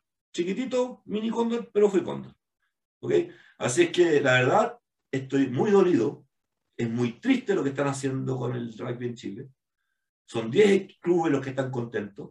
Todos los demás clubes no están contentos. Así es que, y no se atreven a acompañar iniciativas como la de juntar mascarillas para limpiar nuestro país, porque los eximen de campeonatos. Ya pasó, pasó con uno de nuestros asociados a Crack, que lo sacaron de un torneo. ¿Te fijáis? Entonces, eh, es, es, es realmente eh, preocupante y, y, y, da susto, viejo. Da susto ver este tipo de artimañas. Da susto ver este tipo de bloqueos arcaicos ancestrales feudales. Esto, esto, esto no tiene nombre. No tiene nombre. De verdad lo digo, Fran, no tiene nombre. Y yo ahora quiero seguir adelante después de esto. Eh, creo que la verdad es que no tengo nada más que decir, que estoy muy apenado. Espero que mucha gente se sume a Crack, que es una opción para el rugby no de élite económica, que no tiene plata para pagar millones al año para asociarse. Estamos ahí, a su disposición. No tengan miedo. Súmense. La verdad, no puedo decirles nada más. ¿Estás ahí? ¿O te quedaste pegado? Te quedaste pegado. Aló. Ya, no sé qué pasó. Parece que hubo un atentado contra el Wi-Fi a nivel mundial. Quedamos los dos pegados en cada país respectivamente. No, no, definitivamente el router mío se ah, está apagado. Por mío, por mío estaba apagado. Si fui a, ver el router y, mi señora me dice, no, no sé qué pasó. Yo le digo, está, está, está, está, apagado el router. Bueno, eso, yo no sé hasta dónde me van a poder escuchar o no, eh, pero lo único que puedo decir yo es que no, nosotros desde Decasport, tu esfuerzo, el mío, tú desde lo desarrollo, de lo humano, de lo deportivo, yo desde el tratar de buscar el encaje comercial, de buscar el generar ingresos, de generar eh, sinergias, eh, eh, potenciar distintas entidades públicas. Bueno, esa siempre ha sido nuestra misión, ¿cierto? Y hemos tratado de hacerlo, nos han bloqueado, bloqueo, bloqueo, bloqueo, como dice el loco del, del y finalmente, así no vamos a llegar a ninguna parte. Eso es esa es la conclusión. No vamos a crecer, no vamos a ser más ni mejores. Y, la verdad es que, es que sentir de que uno está atornillando al revés, eh, cuando lo que uno está atornillando creo que es lo que corresponde, y ya no es egocéntrico, porque tú también lo compartes, porque mucha gente lo comparte. El problema es que no lo pueden decir porque si alguien dice que nuestro enfoque lo dice abiertamente, como te digo, es totalmente bloqueado. Así es que, bueno, una desgracia, una desgracia que estemos manejando así las cosas. Así es que seguimos escuchando de Nueva Zelanda. Eh, eh, o de qué nos tocaba hablar ahora. Eh, espérame. Acá. Ah, oye, justito antes que tiene que ver con lo que estábamos hablando del, género, el deporte, el tema. acá en Chile, bueno, se reactivó el rugby, está pero todo aprendiendo a todo nivel, no solamente los, los elite los top 10, top 12, no solamente aquellos, todos en regiones. Así que por ese lado contento. Ojalá que no nos pase lo que nos pasó en Japón, ya lo, conversamos en la prepauta, ojalá que Japón, que mm. en potencia estaba después antes de la Olimpiada y ahora está encerrado entero. Ojalá que no nos pase esto con el 18 nuestro. Mucha gente que anda fuera de Chile eh, en este momento y que va a volver. Así que ojalá sean responsables y respetuosos con todos nosotros y, y no salgan de sus casas y se mantengan en cuarentena como corresponde. Muchas gracias de antemano. Y em, lo que sí tengo que decir, que no creo que sea la idea, es que, bueno, eh, dentro del crack de esta cuestión que te estaba contando el consejo, hay, hartos, hay dos clubes femeninos, uno que se llama Queltehue, que es de, de la Araucanía, y otro que es eh, Nahuel, que, Nahuel, que es de eh, Puerto Montt. Son equipos de mujeres, Seven, que tuvieron este fin de semana sus primeros torneos después de un año y medio, estaban felices, juntaron sus mascarillas, llevaron su lechero para juntar mascarillas y todo un movimiento bien bonito que estamos haciendo, así que volvemos a invitarlo. Y, y, hago el link con un artículo que leí hoy día o ayer de la World Rugby, en donde estarían pensando hacer los mundiales cada dos años. Y ahí yo, yo no lo he escuchado, yo no lo, he escuchado eso. Yo lo que... ESPN Scrum. Lo, lo, voy a poner abajo el link después si lo encuentro. Pero eh, ahí salía y salían dos cosas más. Eran tres motivos por los cuales querían, dos motivos por los cuales quieren hacer los mundiales cada dos años. Uno por el desarrollo del rugby femenino, que significaría que eh, podrían haber más, más oportunidades y, y, acelerar el proceso, que en vez cada cuatro años, eh, las marcas a lo mejor se pueden motivar más cada dos. Y la aplicación de la inteligencia artificial va a permitir en alguna medida lograr este objetivo. Eso es lo que dicen, no, no, no especifican más detalles. Eh, ahora, eh, si el fútbol no se ha planteado hacer un mundial cada dos años, el rugby que lo haga lo encuentro complicado. Eh, la mayor amenaza la mayor amenaza a este, a este objetivo de la World Rugby, que imagino que es finalmente generar recursos, es que, eh, es que, ¿cómo se llama? ¿La encontraste? Lo encontré, sí. ¿Viste? Eh, es que eh, el desarrollo femenino va a poder tener instancias más, más consecutivas, pero ahí viene la, la mezcla con la Olimpiada. Y que la mayor amenaza es justamente eso, lo apretado del calendario, con el tema de la Olimpiada en tema SENS y con el rugby masculino que está muy topado. O sea, habría que sacrificar algunas ligas. Eh, y, y, eso yo creo que para Sudamérica no sé muy bien, porque decir sacrificar algunas ligas, las primeras ligas que van a sacrificar son las emergentes, yo creo, ¿no? Mm, sí. Yo creo que no, lo que nos olvidamos es que... El Oye, espérame, espérame. Oye, qué buena noticia esa. Hay un, hay un, eh, un club eh, tucumano que estaría presentando una segunda franquicia argentina. Ah, mira, qué bien. Sí. Sí. Vale, para el próximo año sí que se hace estos campeonatos, estos campeonatos mundiales eh, son buenas maneras de conseguir más eh, derechos comerciales a un evento que atrae más gente, más televidente, y etcétera. Pero lo que nos olvidamos es que el fútbol y el rugby son dos deportes que a nivel profesional son muy, muy dispersos. Eh, por ejemplo, si vemos solamente en América, podemos decir que Brasil, eh, Argentina, Chile, México, Colombia, eh, Perú, Ecuador, todos tienen ligas importantes de fútbol profesional. más encima de Estados Unidos, que Estados Unidos tiene tres divisiones de fútbol, de fútbol profesional. Ah, oye, ¿tú sabes por qué están transmitiendo el fútbol inglés en, en, Estados Unidos? No. ¿Tú sabes que se está haciendo multimillonario todavía en Estados Unidos con el fútbol? No, no, no. no David no Beckham. Bueno, David Beckham es dueño de uno de los equipos de tercera división. En Miami. En Miami. Y, y, él, y él debe estar metido en los derechos de la. De la tú le pasáis los, le pasáis los derechos de ingleses a David Beckham en Estados Unidos, se los paso, porque fue capitán de mi selección. No, o sea, debe ser el embajador número uno, debe ser de, parte de ahí, debe haber no. mucho de ahí, ¿cachai? O sea, eso es lo que voy en términos. No creo que sea un agente ajeno a este, a este proceso de, de estar transmitiendo el fútbol inglés en Estados Unidos. No, no, yo no, no sé, pero a lo, que voy yo es que hay muchas ligas profesionales de fútbol. Si vemos en Latinoamérica, ya, así al pasar, nombramos al tiro 6, 7 ligas profesionales de alto nivel. Eh, después vemos Europa, también lo mismo, más todavía. Eh, acá incluso en Australasia hay una liga profesional de fútbol y que funciona muy bien. No podemos comparar eso con el profesionalismo del rugby. El profesionalismo del rugby lo hemos limitado en lo que es la competencia de Japón, la competencia inglesa, la competencia de Francia. Eh, hasta podríamos meter por ahí a los italianos que tienen competencias como de primer nivel.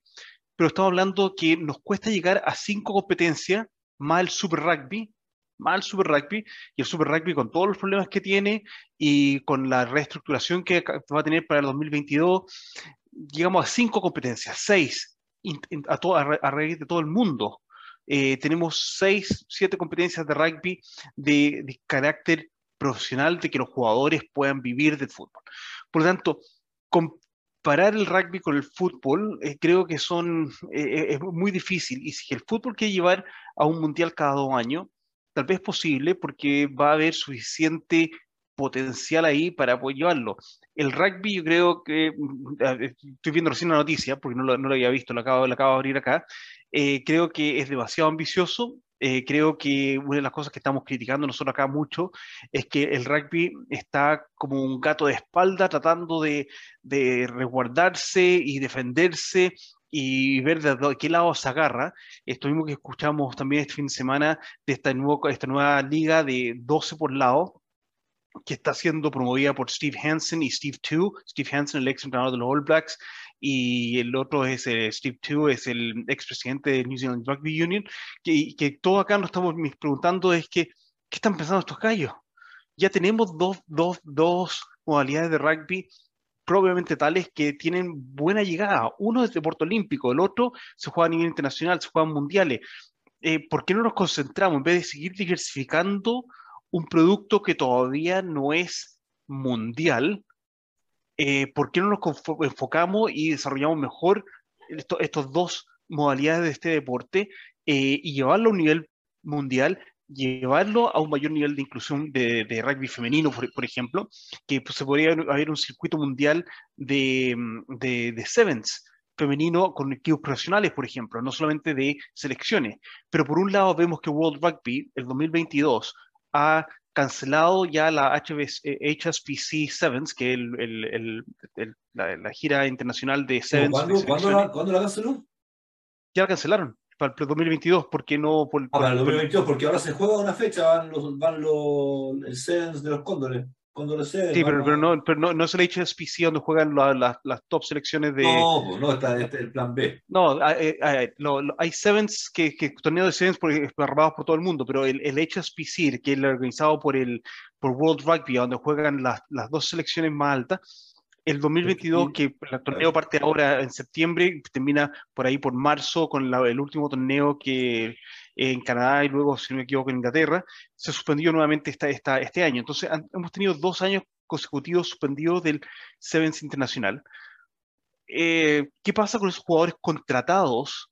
Por acá está, porque por que el torneo en Vancouver habrá un segundo HSBC, Canadá Sevens, en Edmonton. Pero ese es un torneo, no es el circuito entero. Sí, no, claro. ya, pero, pero, digo, o sea, se canceló lo de 2022, no, hay, no lo que queda por 2021. No, no, se canceló el circuito del 2022, que se llama. El circuito del 2022 está cancelado. Entonces, ¿qué, qué pasa en ese, lo que digo yo? A donde estamos súper débiles con el rugby. Las selecciones nacionales como Estados Unidos, como eh, eh, Canadá, eh, Australia, Nueva Zelanda, que compiten en este HSPC, este circuito HSPC con sus selecciones, tienen a jugadores contratados para jugar el Sevens internacionalmente. Con ya se terminaron las Olimpiadas, que era uno de, los, uno de los grandes torneos que juegan con estos jugadores profesionales contratados. Terminaron la Olimpiada y ahora por segundo año se, se cancela el circuito HSPC. ¿Para qué siguen contratados estos jugadores? Entonces, estamos ahora ya entrando en una cuestión de que se está, se tiene, se está perdiendo lugares de empleo para jugadores de, de Sevens, por ejemplo. Bueno, y, Entonces, eso, y eso tiene que ver con lo que hablábamos en el primer tiempo. No sé si en 15 debe estar pasando algo similar en alguna instancia, porque también tú me estabas diciendo de que ha caído el, el rugby en términos de masividad en Nueva Zelanda. En Chile ha caído dramáticamente. O sea, en el torneo dentro de los de los segundos ocho que están jugando el torneo de Alusa, hay varios que juegan mixto para el, se juntan dos clubes para hacer la primera y la segunda y la, intermedia, porque no les da para hacer los dos planteles. Eh, entonces, eh, eh, claro, y, eso tiene, redundancia en lo que hablábamos, la inseguridad de los deportistas y privilegiar aquel donde les pagan a aquel en donde va el amor al arte. Exacto, exacto. Entonces, ahí entonces te digo que que se estén anunciando estas nuevas ligas, creo que todavía es muy precipitado, eh, son aletazos de, en el medio del mar que se están pegando para salir del agua. Eh, creo que a World Rugby, y en ese sentido creo que Bichot era, un buen visionario cuando estaba en el directorio de World Rugby, de tratar de tratar generar una visión y una estrategia futura para el rugby, por el rugby. Eh, creo que en este momento, desafortunadamente, el, rugby está, te juro, está, tratando de agarrarse de cualquier lado. El, imagínate el mismo caso de la Rugby Championship. Ha sido un chiste este año. Eh, se juega en Wellington, no, se juega en Oakland, no, se juega en Oakland, se juega en Perth, se juega y después vamos a jugar el tal fecha, después la corremos para la otra. Entendemos que estamos en una situación de COVID, pero no podemos estar con un campeonato de, de este nivel que el Rugby Championship, con esta incertidumbre y esta, este ir probando al pasar. El caso, por ejemplo, notable acá en Nueva Zelanda es que eh, Ian Foster, entrenador de los All Blacks, tenía un contrato por dos años. Entonces, después que jugaron acá en, acá en Auckland contra los, contra los australianos, eh, tocaba ir a jugar el tercer test match a Australia y los All Blacks, pero y eso significaba que por, por tema de hotel de aislamiento, etcétera, para volver al país, los All Blacks no pueden volver al país hasta noviembre. Por lo tanto, iban a pasar más de tres meses afuera. Y extraoficialmente nosotros sabemos que Ian Foster dijo, bueno, yo, ah, si no me renuevan contrato, porque mi contrato vence fin de año, ¿para qué voy a hacer tres meses afuera? ¿Para qué voy a hacer el sacrificio? Y eso, y esa, y, esa negociación se dilató y fue uno de los motivos por los cuales los All Blacks no, no viajaron a Australia. Y hasta que se renovó el contrato a Ian Foster, se aseguraron ciertos contratos para los próximos dos años y ahí ya se generó nuevamente el Rugby Championship. Los, los australianos estaban enfurecidos de por qué se suspendió el partido unilateralmente. Entonces, con este nivel de incertidumbre, con este nivel de improvisación que estamos viendo en, el rugby, y te digo, de todas partes, nosotros acá no, no estamos libres para tirar la primera piedra. Eh, la, la, verdad es que creo que pensar en un, mundial a, cada dos años, eh, una liga de 12, es precipitado, es, estar, estar trabajando sin un enfoque estratégico como es el rugby. Primero entendamos bien los dos, los dos modalidades que tenemos, el sevens el 15, luego entendamos el desarrollo que tenemos en el 7 y en el 15 a nivel de el tema de hoy día del género de, la, de las mujeres. hemos visto en Australia como el fútbol australiano femenino ha tenido un crecimiento exponencial a, a, todo índole, de seguidores, de equipos, de auspicio. Entonces, ¿por qué no trabajamos bien? ¿Por qué no trabajamos bien el, el, el, rugby femenino, por ejemplo?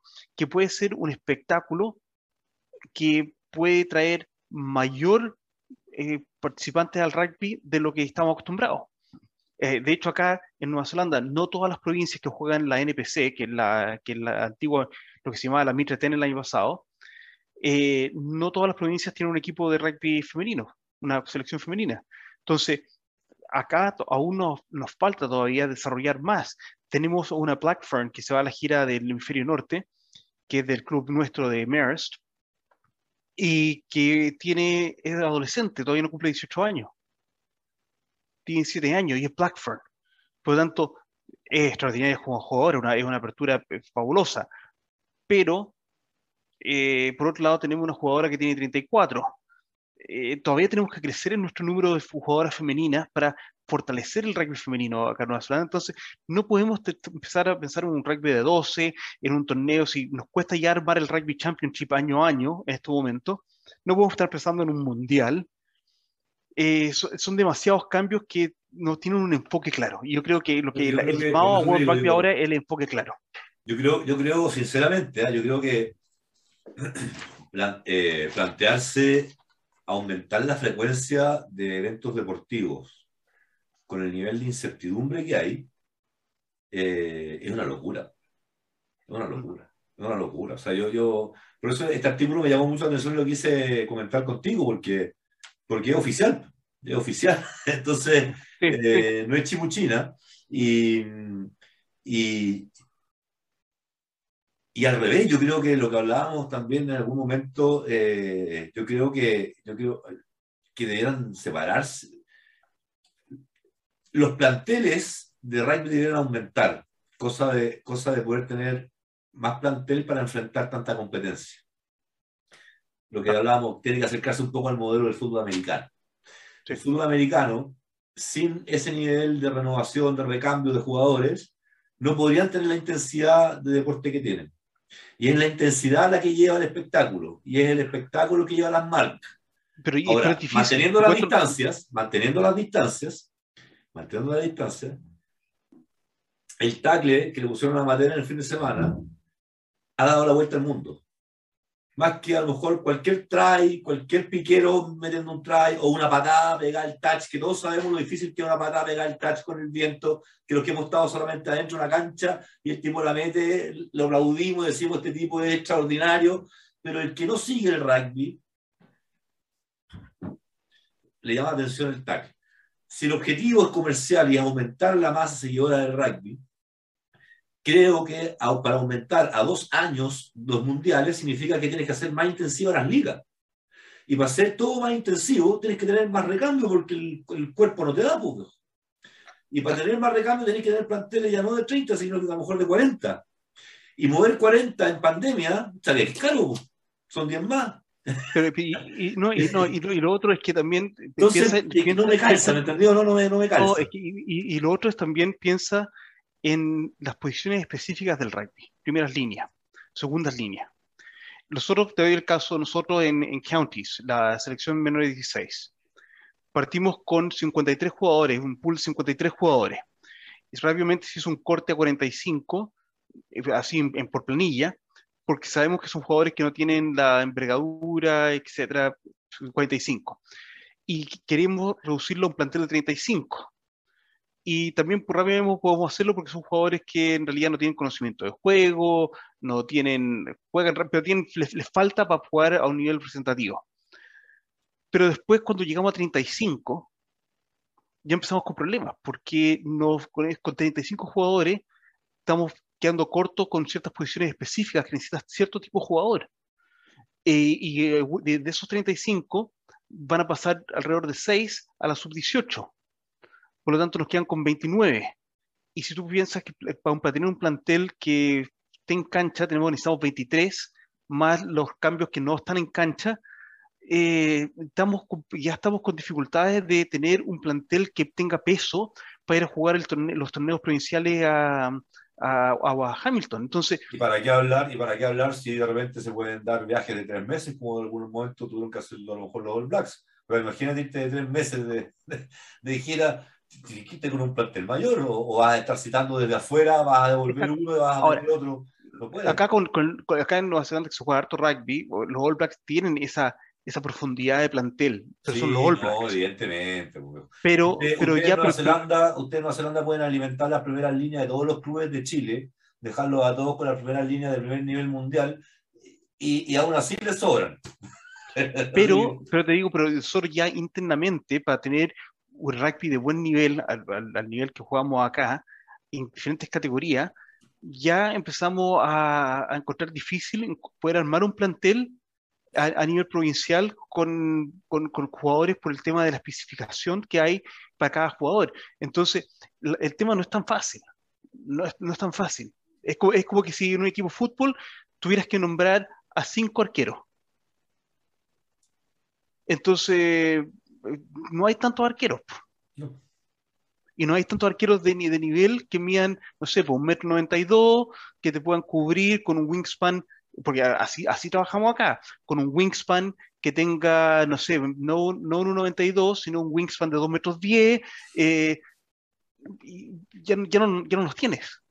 Y si no los tienes, significa que ya no vas a tener un equipo del nivel que se espera tener para poder entrar a una competencia alta. Entonces, ya te empieza a bajar el producto de, de la calidad que se entrega como espectáculo. Entonces, es, todo eso tiene una, una consecuencia. Lo, vimos claramente con, eh, con Tonga, que los clubes europeos y los agentes de los jugadores no le permitieron a los jugadores venir a jugar contra los All Blacks por la cuarentena de dos semanas, por, eh, por, el riesgo de que los, los, los, contratos de los jugadores de Europa, los seguros médicos dijeron si se lesionan allá no, no, no cubren los seguros médicos, etcétera.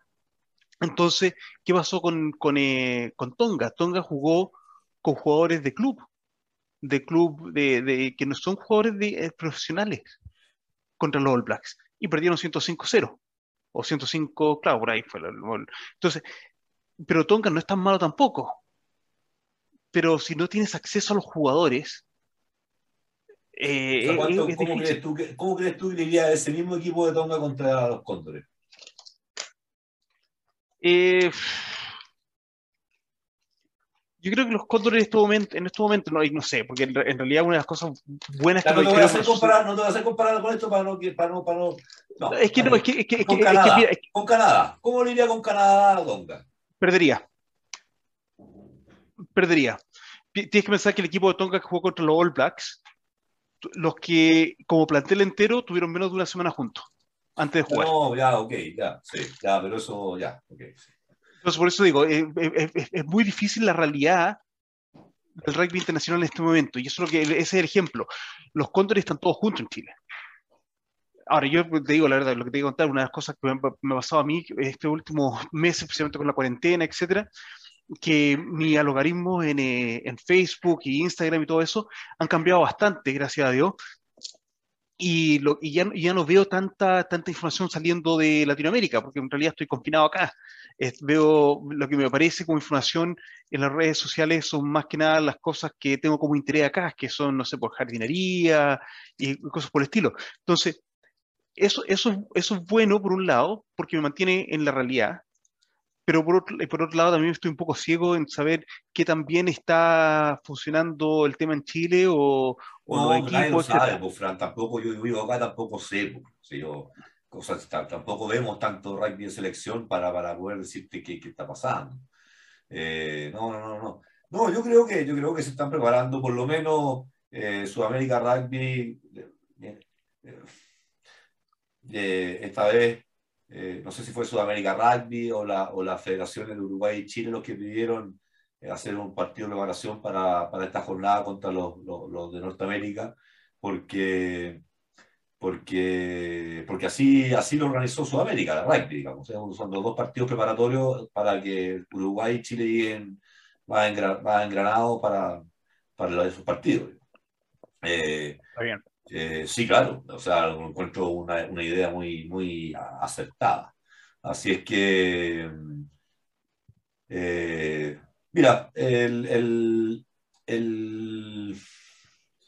aquí en Chile yo creo que el problema, lo que te contaba yo, eh, hay como una...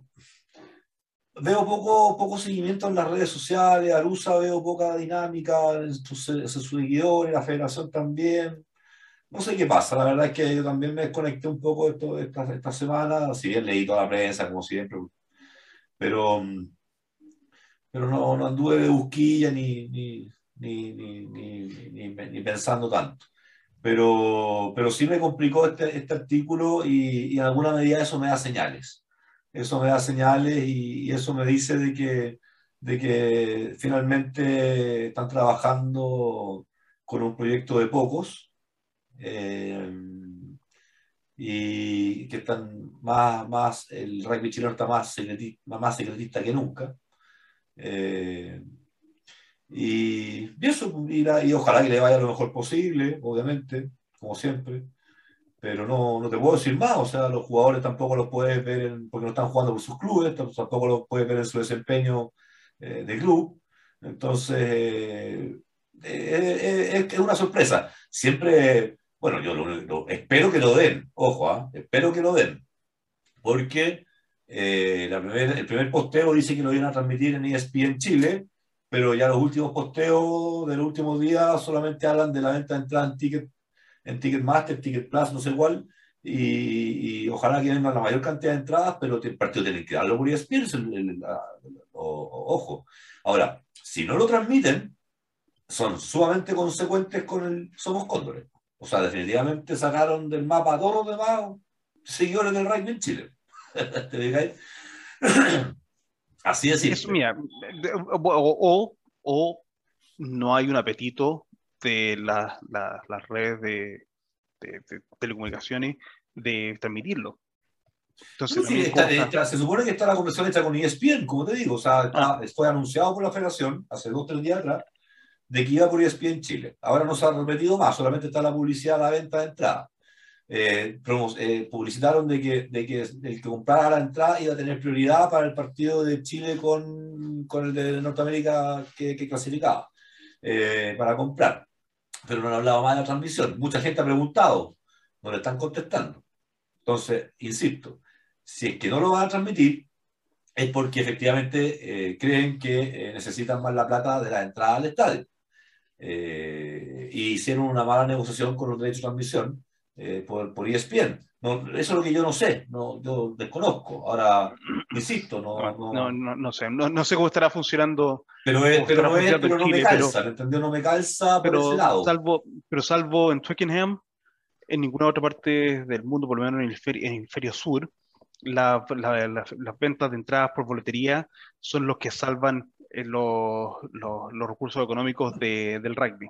Eh, lo que salva los recursos económicos del rugby en estos momentos son la, el broadcasting eh, de los partidos y el broadcasting no solamente de los partidos en vivo, sino a través de las múltiples plataformas y los cortos que se producen posteriormente. Entonces, no, en, realidad no, no, sabría cómo responderte qué es lo que está pasando en Chile.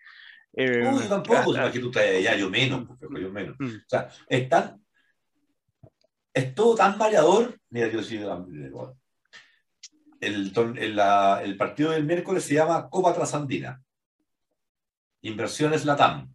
Bienvenido a Inversiones Latam a apoyar el rugby nacional. Qué bueno que hayan conseguido un nuevo auspiciador, no sé si para la federación o para el evento, para el torneo, pero unos inversionistas que son los que regalaron una cancha. Ojo, yo te mandé una vez un artículo, ellos donaron una cancha al Club Lobos de Puerto Montt, creo, o algo por allá en el sur, donaron una cancha de rugby a la comunidad.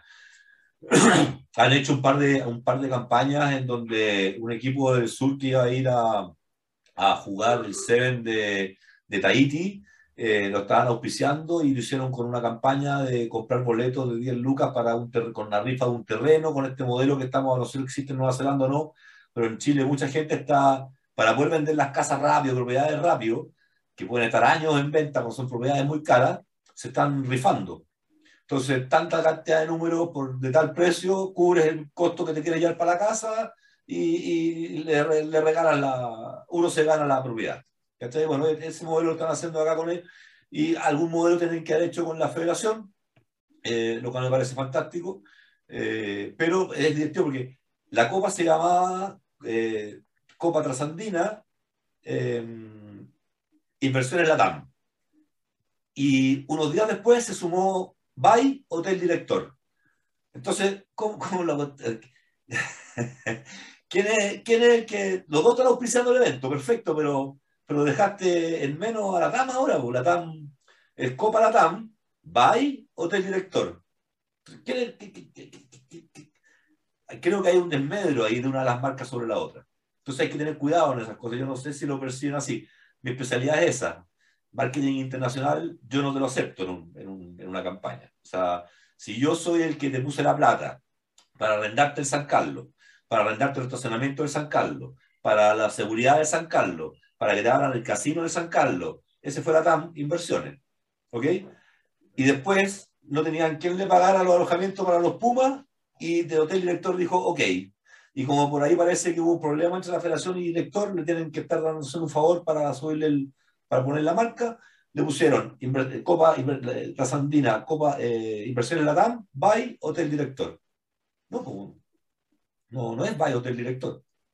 Hotel Director te está ayudando, pero no es by Hotel Director. El, el Latam es que le está permitiendo hacer el evento. Pero son las cosas que a mí me dan, son las cosas que te generan eh, el, mal manejo de las marcas y que me extraña porque efectivamente la agencia que está detrás es la agencia que maneja el fútbol. Entonces yo supongo que lo que se maneja en el fútbol se maneja en un nivel más, más, más, más detallado, con más delicadeza.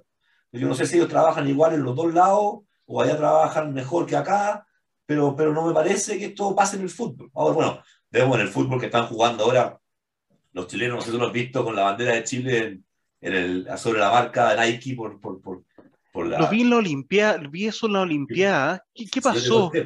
Yo te, conté, que hubo un problema, un fraude, no sé qué, un incumplimiento de contrato, ahí están peleándose entre Nike y, la, y la Asociación de Fútbol. se están peleando y le taparon la marca y ahora va a ser Adidas el, el, el que vista a, la selección. Eh, pero a ese nivel de errores se están cometiendo.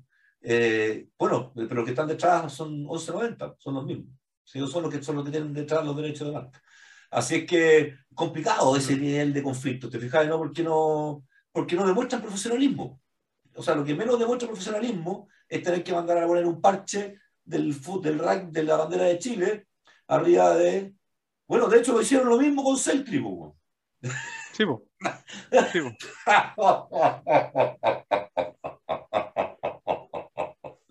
bueno, me callo mejor. Hicieron lo mismo con Celtrin y con, y con, y con Umbro. Así que, bueno, ahí, ahí ni siquiera, pero ojo, ¿ah? ahí Celtrin ni siquiera incumplió, porque por último, en el fútbol, hay, para, al parecer, hay un argumento legal del cual decirle patada, venga otro, y te tapo, pero yo eso en el rugby no pasó, digamos. Celtrin nunca incumplió nada. Qué locura. Así que ese, nivel, de, ese nivel de cosas pasan acá. Eh, entonces es complicado avanzar, pues, es complicado avanzar. Y cuando uno propone, te, porque nuestros programas, viejo Fran, son súper fuertes, son súper buenos. Que, que, que, a mí me dejó súper contento este amigo mío que no es ni deportista, me dice, bueno, tu programa es el de escuela. Mm. ¿Cachai? Eh, eh, porque, porque, y, y, eso lo bloquean. Algunos que, lo, los mismos que lo ven, que lo siguen, del deporte, que lo encuentran útil para ellos, porque muchas de nuestras cosas las aplican después en Arusa, en la asociación, en la federación, en el Comité Olímpico de Chile, ¿te fijas, no? Las aplican, pero, pero no quieren que los demás sepan, que unos pocos nomás. Entonces, ese es, ese es el clic raro, ese es el, switch raro de este país, que no, no, es, no somos capaces de... O sea, es como que estás haciendo un corto, tú lo subís tac, y te, al tiro te lo tiras abajo. Tac, ¿Te fijas, no? Sí. sí. Es un circuito... No, sí. Sí, es difícil, es difícil. Y lo que yo, he encontrado ya con, ¿cuánto yo? Yo casi 14 años afuera, más uno, uno logra generar sintonía con, con, Chile en cuanto a entender, pero rápidamente uno se ve fuera de contexto de, de, de, entender cómo funciona el día a día de, la sociedad, las tomas de decisiones y para, y para qué lado va el norte. Eh, mira, como, como, siempre hemos hablado, eh, se puede proponer, eh, dar un poco un reflejo de, de lo, cómo trabajamos acá, que, un poco, que es un poco la realidad que, tengo, que tengo yo, cómo trabajamos acá, las cosas que hacemos, las dificultades que tenemos eh, y cómo las, las sobrellevamos, pero más, más, allá de eso, eh, claro, son, son contextos bastante, bastante distintos y, y, lo que se pueda sacar como ejemplo, bienvenidos sean que lo puedan sacar como ejemplo. Viejo, acá tocaron el timbre y yo ladraron todos los perros del vecindario de la casa, no, no te escuché nada. Pero bueno, acá, disculpa, no, de verdad no te escuché nada, colapsó el audio en la casa. Eh, oye, eh, ¿qué fue la última para, para, hacer el link? No, no, que lo que decía yo, que, que yo con ya casi, casi 14 años afuera. Que ah, sí, claro, no, la desconexión. sí. sí, la desconexión. Y entonces lo que, lo que sirve esto es para, para hacer la, la, un poco compartir la, la, experiencia de acá y lo que, se, lo que se pueda tomar, que se tome, lo que no. Eh, bienvenido a, que, a, a, escuchar un poco la, la transferencia de, de, experiencia y conocimiento. Oye, ¿sabéis quién, ¿sabéis quién activó el proyecto sustentable, deporte sustentable? Pillano. ¿No? Ah, qué bueno. Lo activaron este fin de semana, pusieron en su red, hicieron el llamamiento. Bueno. Como están utilizando, hicieron el llamamiento con unos flyers, unos afiches con celular, con todo, para que le hagan llegar. Eh, Luis Suazo, el presidente del club, va a pasar a buscar, lo llaman a él, va a pasar a buscar a las casas, donde y va a empezar a generar toda la logística. Así es que todos los de la zona lacustre, de Pucón, alrededores, Villarrica, no, y no, no, me acuerdo qué. Así que todos de por ahí, eh, bueno, a ponerse bueno, con bueno. la campaña.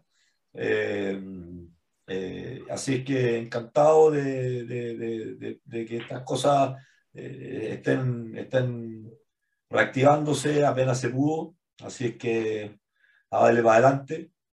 Y bueno, y el proyecto de la, de la recuperación de mascarilla también es súper potente. Ese tema de las mascarillas en Chile tenemos por lo menos un año más con mascarilla, según lo que dicen los especialistas.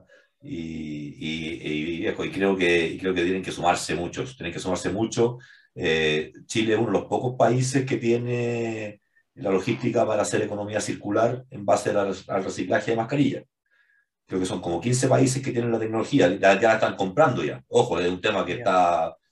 Parece... Yo, yo, yo, te voy a pedir, porque solo estamos entrando, estamos entrando ahora con el, con el virus Delta, a pesar de que en realidad eh, tenemos un total de no más de 600 casos, sí, claro. eh, pero sí el uso de mascarilla. Entonces te voy a pedir un poco más de información sobre eso de la, del uso de mascarilla, porque es algo que podemos tratar de incorporar nosotros también acá a través de nuestras nuestras redes locales de... De, de, de, hecho, de, hecho, esto nació en una universidad, a lo mejor lo pueden agarrar en Manukau, en MIT. ¿Qué? Eh, ¿Qué? qué? El, el, el, después te voy a mandar el link en, la, en, el Facebook y en el Instagram de Crack Rugby Chile. Que este consejo tenemos la entrevista con la niña de la Unidad de Desarrollo Tecnológico de la Universidad de Concepción. Ahí nació este, este proceso. Yeah. Yeah. Y, y, ella, Rosana, tenemos un, un, video de 36 minutos en el Facebook, donde está todo el Zoom. Somos un consejo abierto, así que el Zoom está abierto con toda la información, con todo lo que se necesita. y los clubes de, de, crack vamos a convertirnos en los puntos limpios en cada comuna. Eh, entonces, eh, School en Pero y Reserva, Zorro en su comuna, Parque en su comuna, en, en, en, en Villa Alemana, eh, zorra, zorros en la Concagua, toros en Quillota, eh, Nahuel en Puerto Montt, eh, te fijáis, eh, que el Tehue en, en, en, ¿dónde eran? ¿De Petrufquén? Petrufquén creo que era. Eh, pero ahí de la Araucanía. Así que, eh, y la idea es que fueran más clubes, más clubes para cada uno hacer un punto limpio y juntar las mascarillas, una cantidad de mascarillas. Eh, y, y, ellos tienen la posibilidad de hacerlo eh, circular, eh, de economía circular porque no solamente lo reciclan, sino que después eh, ellos ya tienen algunos moldes, pero tú con los dineros y todo lo demás se pueden hacer inversiones para moldes, que tú quieras hacer un trofeo. No sé, eh, mira, es un proyecto bien choro y, y, y necesario, y necesario. O sea, que, que, si, no, si no nos hacemos cargo nosotros los ciudadanos y desde el rugby queremos, queremos aportar a la ciudadanía y y uno de los objetivos de los crack eh, es, es, eso, eh, es, es, cambiar la, la, el prejuicio y la percepción que hay de la comunidad respecto de lo que es el rugbyista. Y, eh, eh, y, y, eso, y eso es un poco el resultado de todo este proceso que llevamos tú y yo de tres años juntos. ¿no? Creo que si alguna vez en Chile el rugby puede llegar a ser un deporte importante, eh, a nivel en Chile, tanto de practicados como de seguidores, es de esta manera. Eh, es rompiendo prejuicios, es acercando el rugby a la comunidad, demostrando que nos importan más cosas que salir adoloridos de un encuentro deportivo, eh, sino que también queremos aportar con las mascarillas, queremos aportar con distintas iniciativas que hemos hecho y que, y que, hemos, y que hemos tratado de aportar. Sino, como, por eso te digo, es, es, es, tan, es tan rico aportar, desde, eh, tan rico criticar o, o, o, trabajar desde el aporte, eh, pero es tan, es tan, es tan duro sentirse excluido del aporte. Y, y, ya no es el venco nomás. A eso es lo que voy. O sea, es lo que te está diciendo antes, ya no es el venco, ya no es Becasport, ahora es crack, da lo mismo. El tema es que si a alguien se le ocurre algo bonito y a ellos no, no lo hacen suyo. No, no está validado. Es, mira, te voy a leer, te voy a leer de hecho la traducción. Espérate. La traducción de un poco lo de Quade Cooper, que tuvo tan, tan buen desempeño este fin de semana. Oye, y... imagen, ¿sabéis qué fue, fue, cuál fue la imagen que más me gustó de, de, del partido? ¿Qué cosa? Después de que la, esa toma de atrás, de la patada, típica patada de atrás, sí, sí. uno de los pilares sí. de, de, Australia. Nela, Nela, Nela. Se siente sacar la cabeza así, maravilloso, maravilloso, te juro, compadre. Maravilloso, ese, ese momento agarrándose la cabeza, bueno, increíble. Fue una sentada como tan cómica. Eh, te, lo, que, lo que dice Quade Cooper, dice, el momento que tú generas esa patada, eh, porque él está viendo todo un proceso de cambio que hemos conversado en este programa, pero eh, dice, tuve que pensar en, qué era, que, en, si podía yo efectivamente generar esa patada y dejar el ego de lado. Porque claro, no, no, puedo pensar en ese momento si es que voy a ser la estrella del partido por convertir la patada, dejar el ego de lado. Por lo tanto, uno hace las cosas porque te van a enriquecer a ti, no por lo que te van a decir A, B o C. Y eso él lo dice en su entrevista al final del partido claramente, de que una de las cosas que, que, que, que él ha, ha, ha, superado esa, esa etapa de su vida, porque ha sido un jugador muy controversial durante todos estos años, eh, de ego, ego de lado. Y eso es algo que, no, que, que nos cuesta va, mucho, porque cuando tú me dices, gente critica, bueno, pero, pero eso, eso no afecta el ego, porque en realidad eh, si algo está bien, lo, uno lo va a hacer por, porque está bien y lo va a hacer bien porque está bien nomás, ¿no? Eh, y eso fue un aprendizaje muy bueno que tomamos de Quade Cooper de semana. No, el... el, el eh, voy a hacer, el, para ir cerrando, porque ya cumplimos el tiempo bueno, eh, al, a lo que estábamos conversando antes, justamente con esto, que tiene que ver con esto que tú decías que me complica, me confunde este, esta necesidad de vincular el tema de valores al rugby. O sea, eh, yo no, no, hay ningún otro deporte y no por eso el hockey mete menos valores y no por eso... Exacto. ¿Ah? Ok. Exacto. Okay. Entonces, eh, eh, creo que es muy importante eh, lo que tú estás diciendo. Este ejemplo sirve mucho para tratar de soslayar esto. ¿Te O sea, no es necesario van a gloriarse de tantas cosas, y menos si después no eres capaz de cumplirla. eh, pero, pero, pero sí creo que, creo que es más importante trabajarlo desde el interior y no, y no hablar tanto hacia afuera, porque, porque la verdad cae más mal. Eh, la otra vez estábamos comentando eh, con, con, la gente de Crack, el rugbyista en Chile cae mal. El rugbyista en Argentina cae mal y piensa que en Argentina los ha llevado a ser campeones mundiales o campeones olímpicos, no sé, o sea, eh, tercer lugar, tercer lugar. Tercer lugar, no, tiene, no, sí, yo sé que no son campeones mundiales, pero son lo mejor que hay en Sudamérica y, y Chile y Argentina puede estar muy contento con, con, con, como país con, con ellos, así como nosotros estamos contentos con las marcianistas. Yo no, yo no soy seguidor del hockey, pero cuando ganaron las marcianistas, todos éramos del hockey.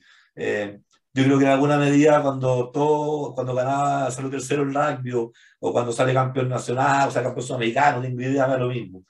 Pero no, no, todos los, no todos los argentinos se alegran con eso. A eso es lo que voy. Mm. No, no es el mismo efecto. Y si en Argentina pasa eso, en Chile también va a pasar. Porque somos más o menos similares. Mm. Y no hemos llegado tan alto. O sea, el rugby chileno hasta ahora no ha dejado a nadie contento celebrando un asado a nivel nacional, a nadie. Entonces, eh, a lo mejor cuando se logre eso algún día puede ser. Pero, pero ahí quiero, quiero, quiero partir, cerrar con eso, con, con, con yo creo que, yo creo que el caso de este, del, pateador, no, no, me sé el nombre, de este jugador kiwi que, que, cerró el partido con, con las ocho patadas increíble, aprendió. Ojo, y lo que dijiste tienes toda la razón, porque es, kiwi. Sí, pues, es, kiwi que juega por Australia. Sí, pues, y está peleando. Una nota antes, es kiwi. Y está, y, está, y está peleando para que le den la ciudadanía de Australia. Sí, sí, no, sí, sí, sí, estoy en la interna. No me sé el nombre, pero estoy en la interna. El tema es que él aprendió que, la, que el, el éxito no eran los puntos resultantes para él, no eran los puntos resultantes de su buena gestión en una patada para ganar un partido. El éxito fue lograr controlar toda su ansiedad, nervio, preocupación, ego, miedo a la frustración, todo eso que pasa justo antes de la patada, lo logró controlar para hacer efectivamente la patada que necesitaba por lo tanto, el, primer logro es ese. Y ese, es el que está valorando él ahora. Y creo que cuando, y creo que cuando los, todos como humanos, más allá de lo deportivo, lo llevemos a todos, en donde lo primero es evolucionar para tratar de ser mejores y así un mejor aporte a la sociedad, cuando lo entendamos de esa manera vamos a tener mejores sociedades. Mientras sigamos pensando en el efecto cuantitativo de tus logros, vamos a seguir siendo sociedades más egocéntricas. Porque el resultado es el que importaba. Si me puse nervioso, no lo logré, la verdad es que la pelota pasó. ¿Cachai, no? Nervioso, no nervioso, la pelota pasó. Y te aplaudieron. Y tú te quedaste con eso. Pero a lo mejor esa vez fue suerte. el factor suerte funcionó mucho. A lo mejor en la próxima patada no te va a servir ese factor suerte y va, no va a volver a, a controlar tus nervios y vas a fallar la patada. Por lo tanto, el primer logro es controlarte. Eh, para mí es un trabajo bien fuerte ¿ah? hasta el día de hoy. Eh, el contexto en Chile, el contexto en Chile eh, con, lo, con, lo, confrontacional que soy yo, me tiene controlado a cada rato. Yo soy confrontacional, a mí no me gustan las injusticias, me incomodan, me quitan el hambre. A mí me quita el hambre la injusticia, me quita el hambre el dolor ajeno. Entonces, son, son temas puntuales de cómo yo encaro, tú sabes, temas personales de vida y todo, o sea, así me ha forjado la vida y así enfrento las cosas. Trato con el mayor respeto posible de enfrentar las cosas que no me parecen bien y de aplaudir y apoyar las que sí me parecen bien. Y, sí, no, y, acá, bueno, y, parte de lo, lo, que pasó este fin de semana, pues nosotros hemos conversado con, con, con el Trust muchísimo, porque eh, justamente lo que estamos trabajando acá con nuestros jugadores polinésicos, justamente eso, desde temprana edad, entender de que el rugby es solamente una instancia en la vida y, que tienen que desarrollarse mucho más cosas y que los triunfos van a venir no por el triunfo de la cancha o por el triunfo de una patada o una gran jugada, sino va a venir el triunfo personal a, través de, toda la vida que está desarrollando su jugador en diferentes ámbitos. Y bueno, fue, un muy, muy buen ejemplo. ¿Tú sabéis cuándo, es el verdadero triunfo? Que a mí me pasó. Eh, a mí me tuve una pega, me levantaron de una pega para llevarme a otra y me trataron pésimo en esa pega nueva. Eh, me llevaron de gerente y, y, me trataron pésimo. Y en la reunión en donde, en donde me, me, porque en el fondo era un contrato a dos años y a los cuatro meses me estaban echando después de que hice toda la capacitación de venta y todo el programa estratégico y lo entregué, al día siguiente me echaron. Y en esa reunión, en esa reunión, como había un contrato fijo a dos años y lo tenían que pagar igual, aunque me echaran al mes uno, dos, tres, cuatro, y, y no tenían la plata, el, el, el presidente fue súper violento conmigo. Y lo único que quería era hacerme salir de mis casillas, pero habían dos carabineros afuera. Y yo ya sabía que esa era la técnica que él tenía, de hecho tenía mojado a los carabineros. Eh, y, y, así echaba a todos los gerentes. Viejo, una cosa de otro planeta. Eh, y yo, y, y te prometo que él es súper violento. Y, y, después llegó el dueño. Y los dos súper violentos. Y no me lograron sacar mis casillas. Bueno, logré salir de ahí sin los carabineros, salí por limpiecito. Le dije, ok, pero ustedes me tienen que pagar dos años. Trataron de decirme que no, sacarme mis casillas. Le dije, hablen con mi abogado, va, va, va. Pero salí de ahí y todo eso me lo dio el rugby. Y cuando salí de ahí, después de que logré calmar, la, calmar la, la, la, la, ¿cómo las revoluciones, porque estaba, estaba sobre revolucionado, o sea, no, no estaba, estaba así como estoy hablando contigo. De hecho, me estoy poniendo ansioso a medida que lo estoy contando. Estoy, estoy haciéndome, me estoy acordando, digo. Eh, eh, yo, o sea, en cualquier momento era para levantarse y pegarle un combo.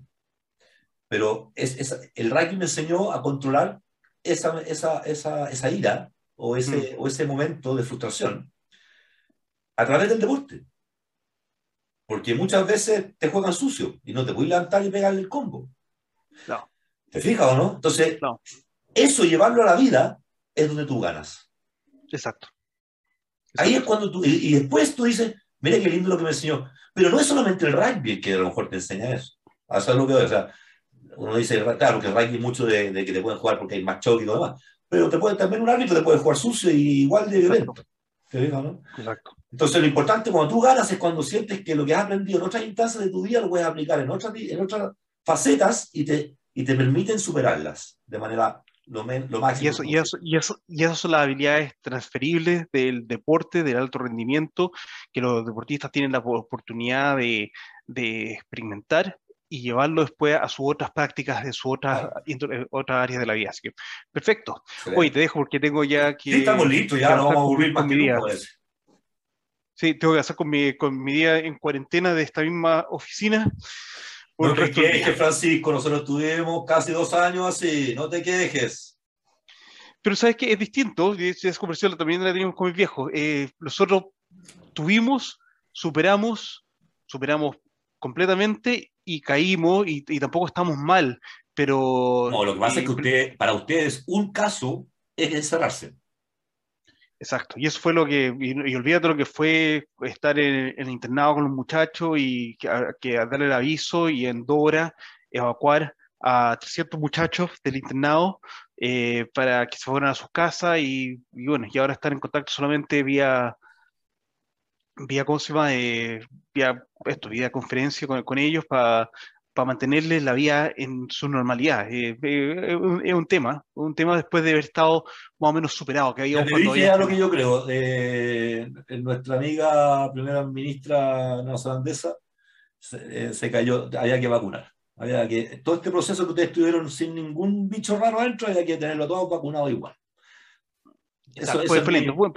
Pero ojo, vamos con 55% del país vacunado. Sí, pues ustedes. Y, eso, exacto. Entonces, el, el, tema en este momento es, para, para mí, principalmente, es que las fronteras siguen cerradas y di, un, un paso atrás con abrir las fronteras y, y, eso también como que te aleja mucho más de, de, de Chile, de los papás, etcétera. Entonces eso como que empieza, empieza a pesar, empieza a pesar. Pero bueno, nos vemos la próxima semana. Estamos hablando. Bien. Oye, el próximo semana el tema es. El tema es. Tema no, es... no, no digáis nada porque nos copian. Ya, perfecto. Olvídate. ¿Tenemos invitado la otra semana o no? Parece que sí. Porque el invitado era esta, pero no lo pudimos hacer por todo lo que la modificación. Sí, sí, sí. sí, sí, sí, Pero si es que el programa sigue como tiene que ser, tenemos un invitado. invitado me, estaba, me estaba llamando, de hecho. Top para la próxima. Me estaba, me estaba llamando ahora en la mañana, estoy llevando de vuelta. Cri, cri. Listo. Hasta ahí nomás. Que estoy bien. Chao.